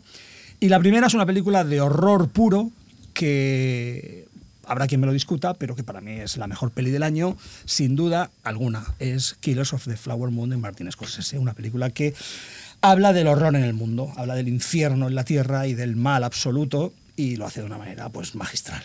Ese es mi, mi top del año. Muy bien. Por Things, yo la quiero ver ya. Yo no la pude ver. No la Ay, Necesitas verla. ya, Se estrena ya en cines, ¿no? en enero. Vamos ¿La a. pondrás en tu lista del 24? Seguro, ¿no? Con toda seguridad. ¿Él? Poor Things. Poor estará Things en- se estrena el Supongo que 24 sí, ¿no? 24, Porque, se podría poner. Sí. Venga, lista mi top, de Xavi. Mi top.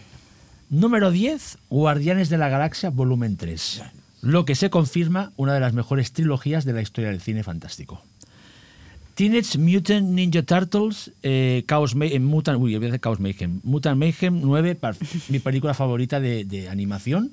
Le puse cuatro estrellas y media sólidas en el Letterboxd. Poca broma, ¿eh? Después, eh, Conan, coincido aquí con, con Jordi, soy muy fan, es la 8. La 7 es de Outwaters, que ya he hablado hemos antes. hablado. Me parece, lo, una- lo que más me gusta de esta película es cómo muestra cómo esa otra dimensión paralela, ¿no? Ese, es, esa parte como de horror cósmico, cómo se va filtrando en la realidad normal, ¿no? La, la grieta, ¿sabes? Tú lo has visto, ¿no? Desi? La grieta Sí, sí. en la roca, las tormentas. Me alucina cómo va, muestra todos esos elementos muy telúricos y muy Algernon Blackwood, que me recuerda mucho.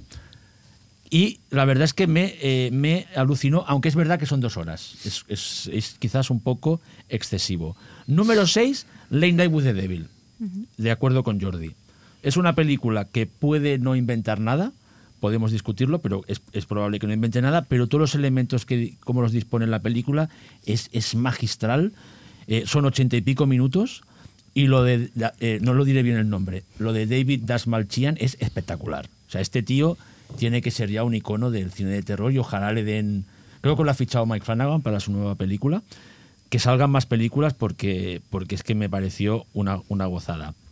Número 5, Dark Harvest, que no hablaré de ella porque hablé ya en el último programa, pero os recomiendo que, repito, que está en Amazon. Luego la 4, totalmente una, una, una, una posición totalmente personal y emotiva, que es de Primevals, por lo mucho que me gusta David Allen y el stop motion, y la felicidad que me dio primero verla en casa y luego repetirla en el retiro, que fue un pase increíble con el cine, creo que fue Sold Out, ¿verdad, Ángel? sí, sí. Con eh, Charles Van, Chris Endicott, uno de los animadores, y con Ted Nicolau, que fue una fiesta de Empire a Full Moon, y eso me lo llevaré para siempre, y que lo presenté yo, por cierto, y que me emocioné mucho. Luego la 3, es verdad, es una flipada, pero es que me parece una alucina la peli, que es God is a Bullet de Nick. Un greenhouse exploitation hecho con pasta ahora de dos horas y media, que es verdad que y quizás es excesivo lo que queráis, pero me parece la mezcla perfecta, como puso en el catálogo de Sitges, entre Grupo Salvaje y Cobra de, de, de, de- de Sylvester Stallone. La recomiendo muy fuerte. Luego Cobweb, la segunda, que ya hablé de ella el- el- la semana en el último programa, y luego para mí la primera indiscutible, número uno, The Monsters, de Rob Zombie. Que ha entrado en el en el top. Por eso he el puesto la 1, general. porque sé que entra siempre, eh, si la pongo la 1, entra siempre en el top. Si ahora Rob, eh, Rob Zombie dejara de hacer cine, sería un cierre circular perfecto para su filmografía. Muy bien. Porque empieza con La Casa de los Mil Cadáveres, que para mí es una obra maestra indiscutible, rodada en los estudios Universal, aunque después lo echaron y tal, con todo decorados eh, hechos para la película, o sea, todo lo que hizo los props, todo era nuevo, y ahora vuelve a Universal, hace de Monsters otra vez, que crea su propio mundo, unos decorados alucinantes, y que me encandiló, me enamoré, me, me, me hechizó esa película, un humor súper entrañable, nunca han estado mejores su troupe de actores, Sherry Moon está increíble, el Herman Munster, ¿cómo se llama? Jeffrey Dean, ay, no me sale el nombre del... Morgan. No, no, Je- Ah. Jeff Phillips, Ah, es que me- vale, vale, me no, hago un perdona, perdona. El actor que hace, que es, que es que ahora se me va la olla, no me hagáis caso, está increíble, de hecho es el gran, el gran descubrimiento. Eh, Richard Brake como, como villano, lo borda, no sé, me enamoré absolutamente de Munster. Como sé que es una película que ha sido muy vilipendiada, para defenderla le he puesto en el número uno, que le puse cuatro estrellas y media sólidas de, Muy bien. del Letterboxd. Muy bien, Xavi, muy bien. Entonces, sí, antes de pasar la palabra a, a Ángel, déjame decir, porque es que he, he hablado de la directora, pero no he mencionado el nombre. La directora de, de, De Trenkelauken. es, es Laura Chitarella, que es una genia. Pero es que además está coescrita con Laura Paredes, que es la que también está genial en la película. O sea que viva Lauras, viva las Sí. Lauras, que son dos titanas monumentales. Falta Laura Casabe. Muy guay, Laura. Sí. Bueno, Ángel, Venga, te toca. Laura. Bueno, pues yo eh, tengo alguna trampa, ¿no? ¿Alguna? ¿Qué eh? Es que pone- trampas. hace dobles, Ah, ah, Hago, dobles. hago trampas. Hago- Pero hago- como ah, soy sí, el último, sí, hago dobles. trampa. Ángel, además, el Es que raro dice, que no es le- imprescindible que estas dos vayan juntas. Exacta. Sí. Es raro que no lo haya hecho yo, ¿eh? Una no se entiende sin la otra. Exacto. Bueno, pues no las pongas. Bueno, venga. En el número 10 eh, es una de las trampas. Bo is Afraid. Atención, estoy votando a Ari Aster. Es Muy increíble. bien. Madre La, mía. la mejor Dios película mío, de Ari. Aster, donde creo que se quita la máscara y demuestra quién es, no las anteriores, que, les- que eran como lo que tiene que ser para llamar la atención, pero ahora sí que vemos al, al auténtico de Ari Aster y está muy bien y que tiene además una, una interpretación de Joaquín Phoenix absolutamente fascinante. Y Dream Escenario, que es la eh, la cara B de este, de este año Charlie Kaufman, porque son todas a 24 Todas son Charlie Kaufman, Kaufman, sí. con un Nicolas que es absolutamente fantástico, que además la han nominado a los Globos de Oro, con lo cual eh, demuestra que los que nos ha gustado, pues eh, algo hay ahí, ¿no? No es el, el Nicolas Cage que nos encanta de otras películas, Sí, sino que desatado está este, muy bien. Aquí también está desatado a ratos, pero bueno. En el número de Taltumí, que hemos hablado mucho de ella, que es una película que desde el primer día a mí me, me flipó cuando la vi en South by Southwest. Godzilla Minus One en el 8, es decir, una, un cayó a, a Van la letra, un, un remake realmente de la película de Ishiro Honda del 54 y que tiene dos batallas, o tres incluso, las dos batallas navales con el monstruo ah, increíbles, con guiño a, a Dunkirk, atención, clarísimo además, y eh, la escena de la destrucción de Tokio en el barrio de Ginza, que es de lo mejor, hecho con 15 millones de dólares y luce más que un Transformers, de verdad, es, es absolutamente espectacular. Parece la guerra de los mundos, pero con Godzilla, ¿no? De Spielberg, eh, ese momento. En el número 7, también otra trampa, El chico la garza, porque no, no, no dejarla fuera es un pecado. Es una película maravillosa que a mí, sobre todo cuando da el giro radical hacia el fantástico e incluso al terror, la escena de los periquitos, eh, me refiero precisamente, me parece algo increíble. Y para nada me parece que esté por debajo del resto de Miyazaki. Es decir, yo creo que Miyazaki tiene un nivel ya que decir que están por encima y por abajo en su misma fotografía es un poco estéril. Y Spider-Man, que, que es de las películas que este año me ha dejado con la boca abierta. Es decir, estar en un cine y quedarme con la boca abierta, pues Spider-Man Across the Multiverse, eh, de Sp- Spider-Verse, eh, que es la segunda parte de, de esta saga animada del personaje. En el número 6 una película que, que no se ha estrenado todavía, que se ha pasado en Venecia, en Valladolid, y que se va a estrenar, que es La Bestia de Bertrand Bonello, una película de ciencia ficción, eh, en tres tiempos también Muchísimas ganas de verla. eh, que es fascinante. También le pasa un poco lo que dice, de que no la he visto, de Trenkenlengüe, la es una de difícil visionado, es decir, es larga, es compleja, tienes que estar con un, con un haciendo ci- notas porque para entenderla, pero es fascinante, es absolutamente fascinante.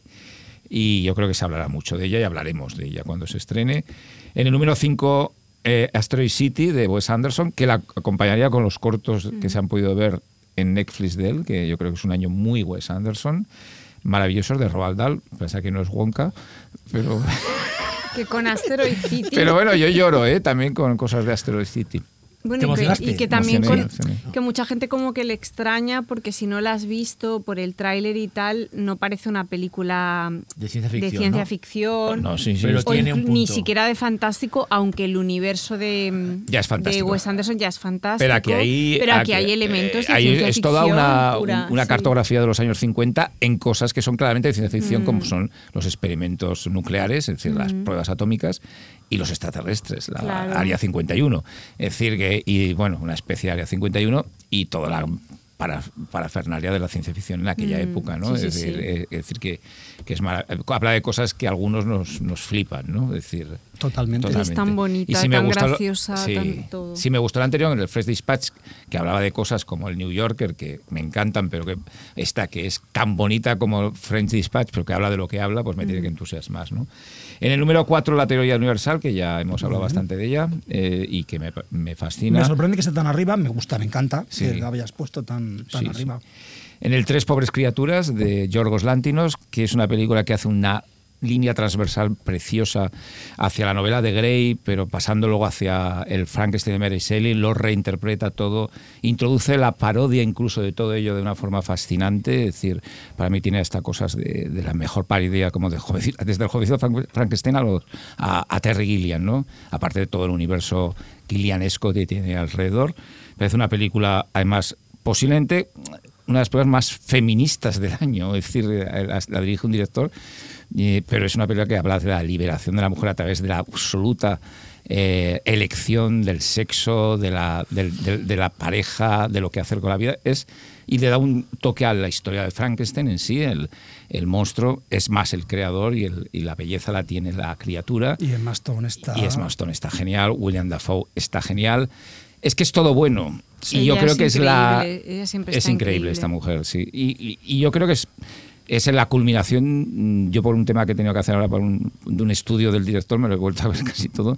Pero es la culminación de un gran director. Es decir, ha hecho ya, junto con El Sacrificio del Ciervo Sagrado, para mí su gran película. ¿no? Los dos, mm, que estamos hablando ya de un tipo que está en el Olimpo de, en este momento de Hollywood, aunque sea griego, ¿no? Y empezase con la nueva ola griega eh, en el 2009, en 2007, que parecía raro que este llegase allí. En el número 2, El Conde de la Rain, mm, que hemos hablado de ella, me parece un auténtico prodigio. Pero a mí ya, bueno, no me sorprende que a la Rain ya Sí, Spencer me había... todo, como, todo. como, como ya en, en Spencer visu- hacía visual- eh, visualmente el tema del fantasma, que me parecía, pues me recordaba hasta Jack Clayton en Suspense, y aquí cómo habla del tema del vampirismo, la escena que hemos hablado, su vinculación con ese cine quizá del este de Europa también. A mí las monjas es- que salen en la película con ese blanco y negro me recordaban a Cabell Lowitch y Madre Juana de los Ángeles. Todo. Y la comedia me fascina. Es decir, me, me divierte. Me parece que tiene un punto de Jodorowsky de la última época, propiamente en Chile. Me parece que tiene un punto de desperpento extraño y que la, esa familia eh, prácticamente putrefacta, ¿no? de que es más, está más putrefacta que el vampiro, menos viva, más muerta, de zombies de la familia Pinochet. Me parecen los, igual que los sacerdotes o los curas retirados del club, ¿no? De cómo, re- cómo describe a esa a esa degeneración del mal, ¿no? de, de- de que se, eh, como lo bien que lo hace la Rain en todo momento. Y la número uno, pues una película que como Killers de Flower Moon, que también me encanta, no porque no esté aquí, pero para mí no la veo tan absumible en, en este listado. Y como iba a hablar Jordi, ya lo sabía, pues eh, que me parece una película impresionante y que mi, en mi top general estará seguro. Pero me do- la película que más miedo me ha dado este año y lo juro que me dio miedo porque me tuve que ir al hotel corriendo después de verla en, en Cannes, es la zona de interés. Es una película, ya desde el primer momento, con un- una, una imagen en, en negro que se queda con la música de Mika Levy durante más de tres minutos, me dio mm, pánico. Es decir, lo que cuenta y cómo lo cuenta y de la manera que cuenta y que demuestra Jonathan Glazer. Digo lo mismo que Yorgos Lantinos, con menos películas. Está en lo más alto de la creatividad cinematográfica en nuestro en este momento en cualquier parte del globo. Es decir, yo creo que Jonathan Glazer es uno de los grandes, grandísimos del cine actual. Está, eh, eh, y además que el cine está ha sido un buen año, ¿eh? de cine. Es muy buen año. eh, al final es- estamos siempre con la matraca mm, de, El cine ha muerto. El cine ha Sí, muerto, sí, de que no hay películas. eh, quizás más difícil verlas o quizá la gente va menos a, a ver muchas películas del cine, pero el cine no ha muerto. El cine No. está en un estado de artístico De impresionante. gracia, es decir, si cualquiera de las películas hemos dicho, cualquiera de nosotros, hay tres o cuatro películas que, que- que demuestran que, con que solo fuesen esas cuatro o cinco, esto no ha muerto, vamos, está en un momento Totalmente. absolutamente... Yo, yo en la lista que hice previa me salían 31, de que me han gustado Sí, sí, de verdad. sí, o sea, sí, no, sí. y, y podía rascar, o sea, que me han gustado bien, o sea, por ¿Y encima estaba del bien. Wonka o, no? No, Wonka es que la vi ahí ayer. Ah, la viste ayer, vale. Pero escucha, pero me refiero que me salían 30, 35. O sea, realmente son una, bastantes. Yo también me posiciono al lado de Jordi de Ángel de que, Y que estas- se siguen haciendo muy buenas Y películas. estas pelis, ¿verdad que y estas pelis yo creo- grandes de las que hemos hablado, Sí, es que sí, son sí. muy grandes. Sí. Y yo tengo que decir que hay dos películas que Yo- considero, de- como hemos dicho, que lo que se había estrenado en el 23, que, es, que son películas que se estrenaron en el 22, en, en, no en España, en España han sido de este año,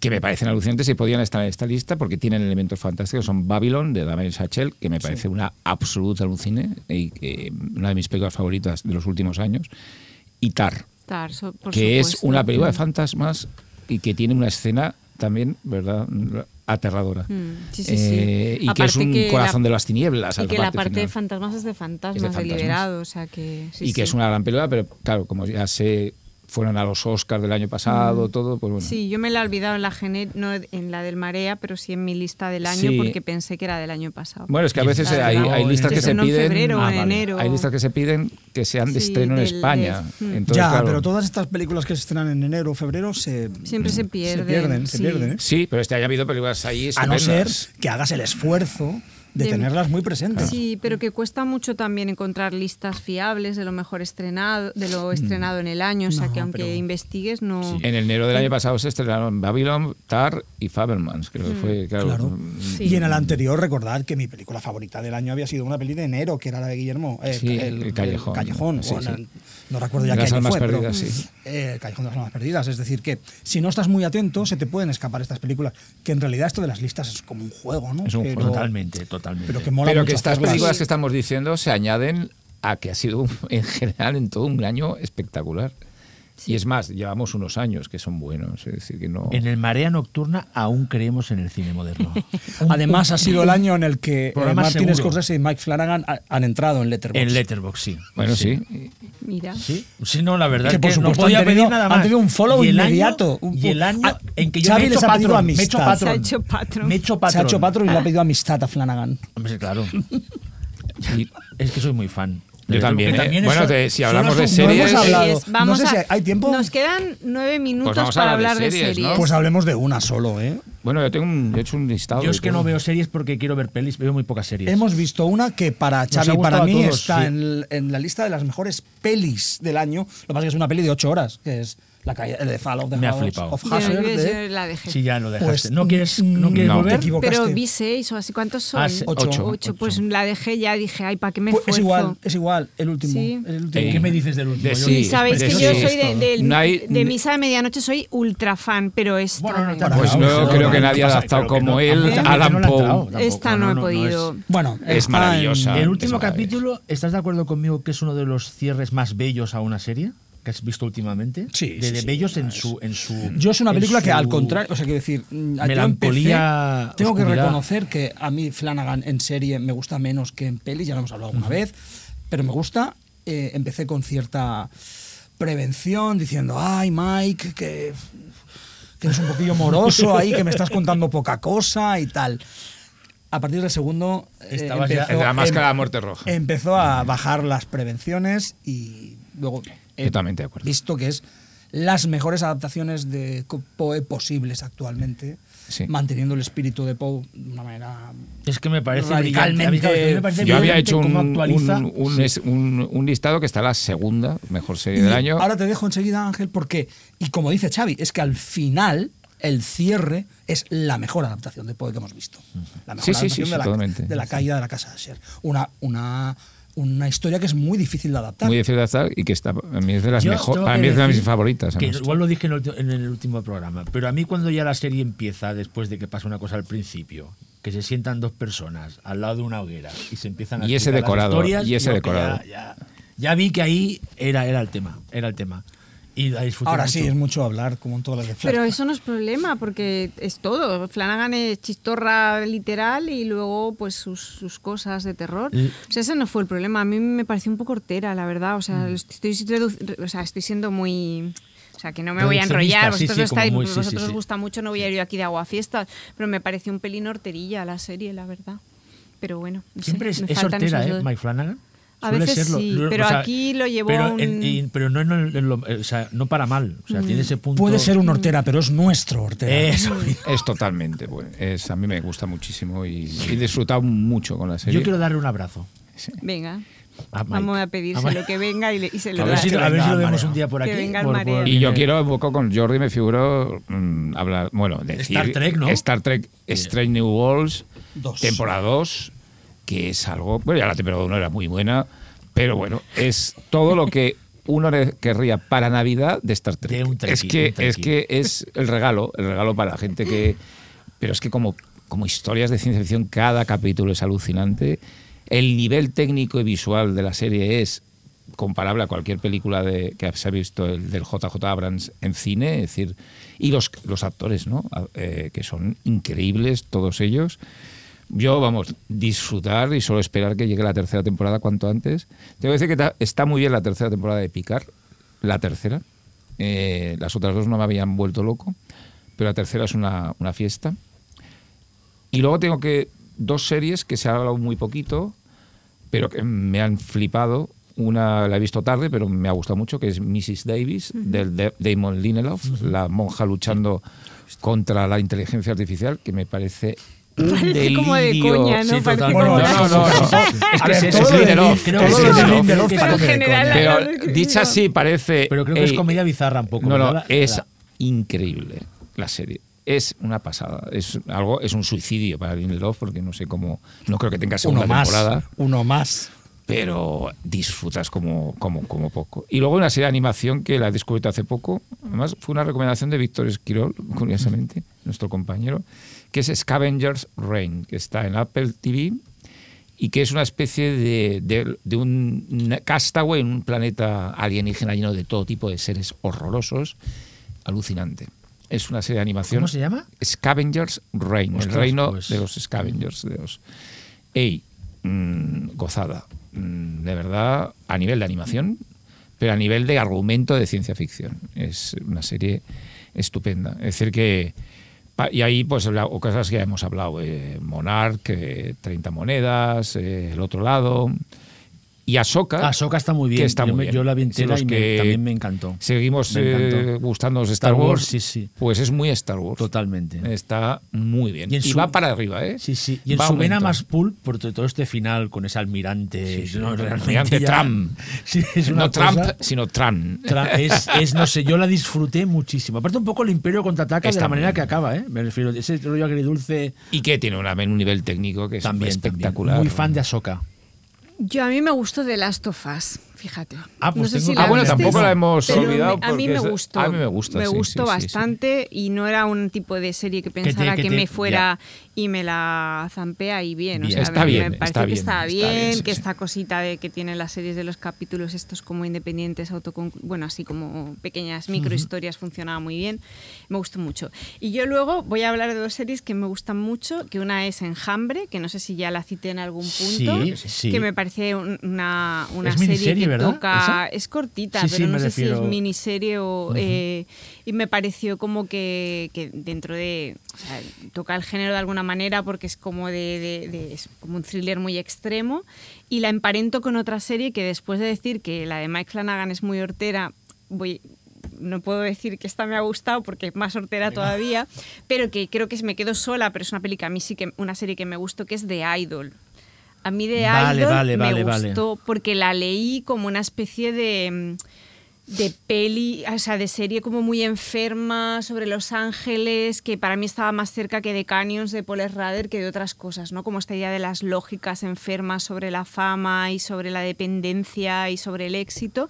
Y me parece que son dos series, Enjambre y The Idol, que van en torno al mismo concepto, que es esta idea del ídolo, del referente eh, en un momento tan extremo como el presente y de la fama y demás, y son dos series que a mí me interesaron, que Pues no son obras maestras, pero sí que me parece que, que, que se cuestionaron, sobre todo de Idol, por razones como muy evidentes y que no voy a decir yo que no, porque es una serie que, que- que es bastante problemática en muchas cosas, pero, pero que si te abstraes y la ves más eso, como una especie de crónica muy enferma y Como casi fantástica de lo alucinada, alucinada ¿no? que es de, de la fama, me pareció muy potente. No sé si alguna cosa más. Bueno, yo estoy viendo Fargo, eh, no voy a hablar de ella, ya hablaremos, quinta temporada de Noah Wally y me está pareciendo una vuelta a los orígenes de la serie, de la primera temporada y la segunda, y totalmente hermanos Cohen. Es decir, es un, de momento me está pareciendo un flipe, pero bueno, eh, espero porque solo llevo tres capítulos y me parece espectacular. Es decir, eh, a mí me gustan casi todas las temporadas, reconozco que la primera y la segunda son muy buenas, muy por encima de las otras, y estoy viendo que esta está en ese camino, es decir, en el camino de la primera y segunda temporada. Mm. Sí, tenemos un minuto para hablar de, de las novedades ¿no? que hemos visto últimamente. Quiero decir, yo solo quería mencionar eh, una película, uno de los últimos estrenos en, eh, en Netflix, en la plataforma que usted y yo hablamos. Eh, Dejar el mundo atrás, Leave the World Behind, Mm. que he leído de todo, a mí me gustó. Me, Sí, gustó. me me parece una bien agradable historia ap- apocalíptica. La tengo que ver, sí. con mucho, superficialmente, ¿eh? pero con mucho Shyamalan, con mucho Jordan Muy- Peele. muy un poquito sí. Jordan Peele en algunas cositas Mm. de, de rollo racial y tal, ¿no? Eh, bueno, que tira de lo que tira, pero no está mal el Sam Ismail Mm. este haciendo la película y, y están bien los actores. Mm. Es decir, bueno, y es bueno, que es son- que vaya repartazo. es que el ¿no? repartazo es Claro. alucinante. Y por otro lado, claro, es que Ethan Hawke hace de profe de comunicación, Mm. hace profe de media studies, ¿no? Entonces, claro, me tuve que sentiste sentir. Y Es un Julia tipo Roberts bastante sale inútil. bailando. Julia Roberts está maravillosa. Bailando en una escena ahí con... Entonces tiene una- un montón de cositas que hacen, la hacen una peli muy agradable. Aunque hay gente que le ha puesto pulgar abajo en, en- en- en Netflix, pero yo le puse un pulgar arriba. Pues este ha sido el resumen de lo mejor de- del cine fantástico y de terror de 2023.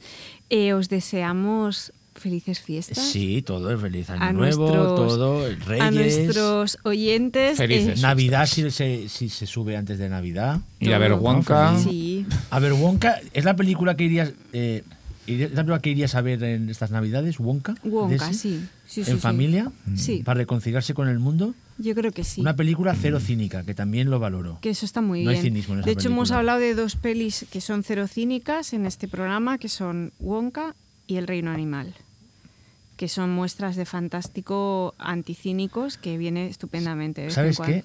Ahora tengo una cosa importante, que es que Wonka la he dejado sin puntuar. Vaya. Letterboxd. Bueno, ¿Y está muy qué bien. eso Porque si la hubieras puntuado, le ¿no? hubieras puesto tres. O sea que. Ahora, eh, ahora son cuatro sólidas. O sea, pero Deberían ser cuatro, ¿no? un, un no, un, un no, un no estrellas en tu letterbox no es No, un no, no, cero. no, no. Eh, hay veces No es que es cero, porque no es sé qué ponerle. ¿eh? exacto. No porque no me haya gustado, sino porque... Y a veces se me pasa. Pero ahora tienes bastante claro que son cuatro. ¿Ves? Bueno, es- sí, puede ¿Tres y ser. medio alto Puede o ser. Voy a- cuatro? Voy a, dejarlo. Lo vamos a dejar en que se su- suspense. sí, que se suba este programa, que se haga viral, ¿no? Y cuando se haga Y viral, luego- que- ¿Cuál que- será la nota de.? ¿cuál fue la nota que le puso Xavi a Tú cuatro. Wonka? ¿Escribiste sobre ella o no? Eh, ¿O no, me Wonka tocó, Vale, vale, pero vale, pues me serían extrañó. cuatro, sí. Cuatro, Cuatro sólidos. sólidos. Feliz Navidad.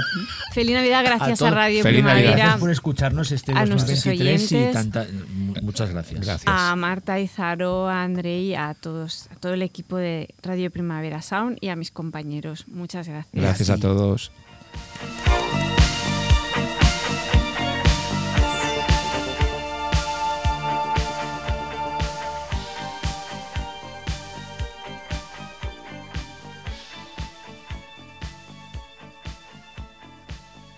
Radio Primavera Sound, proudly presented by Cupra.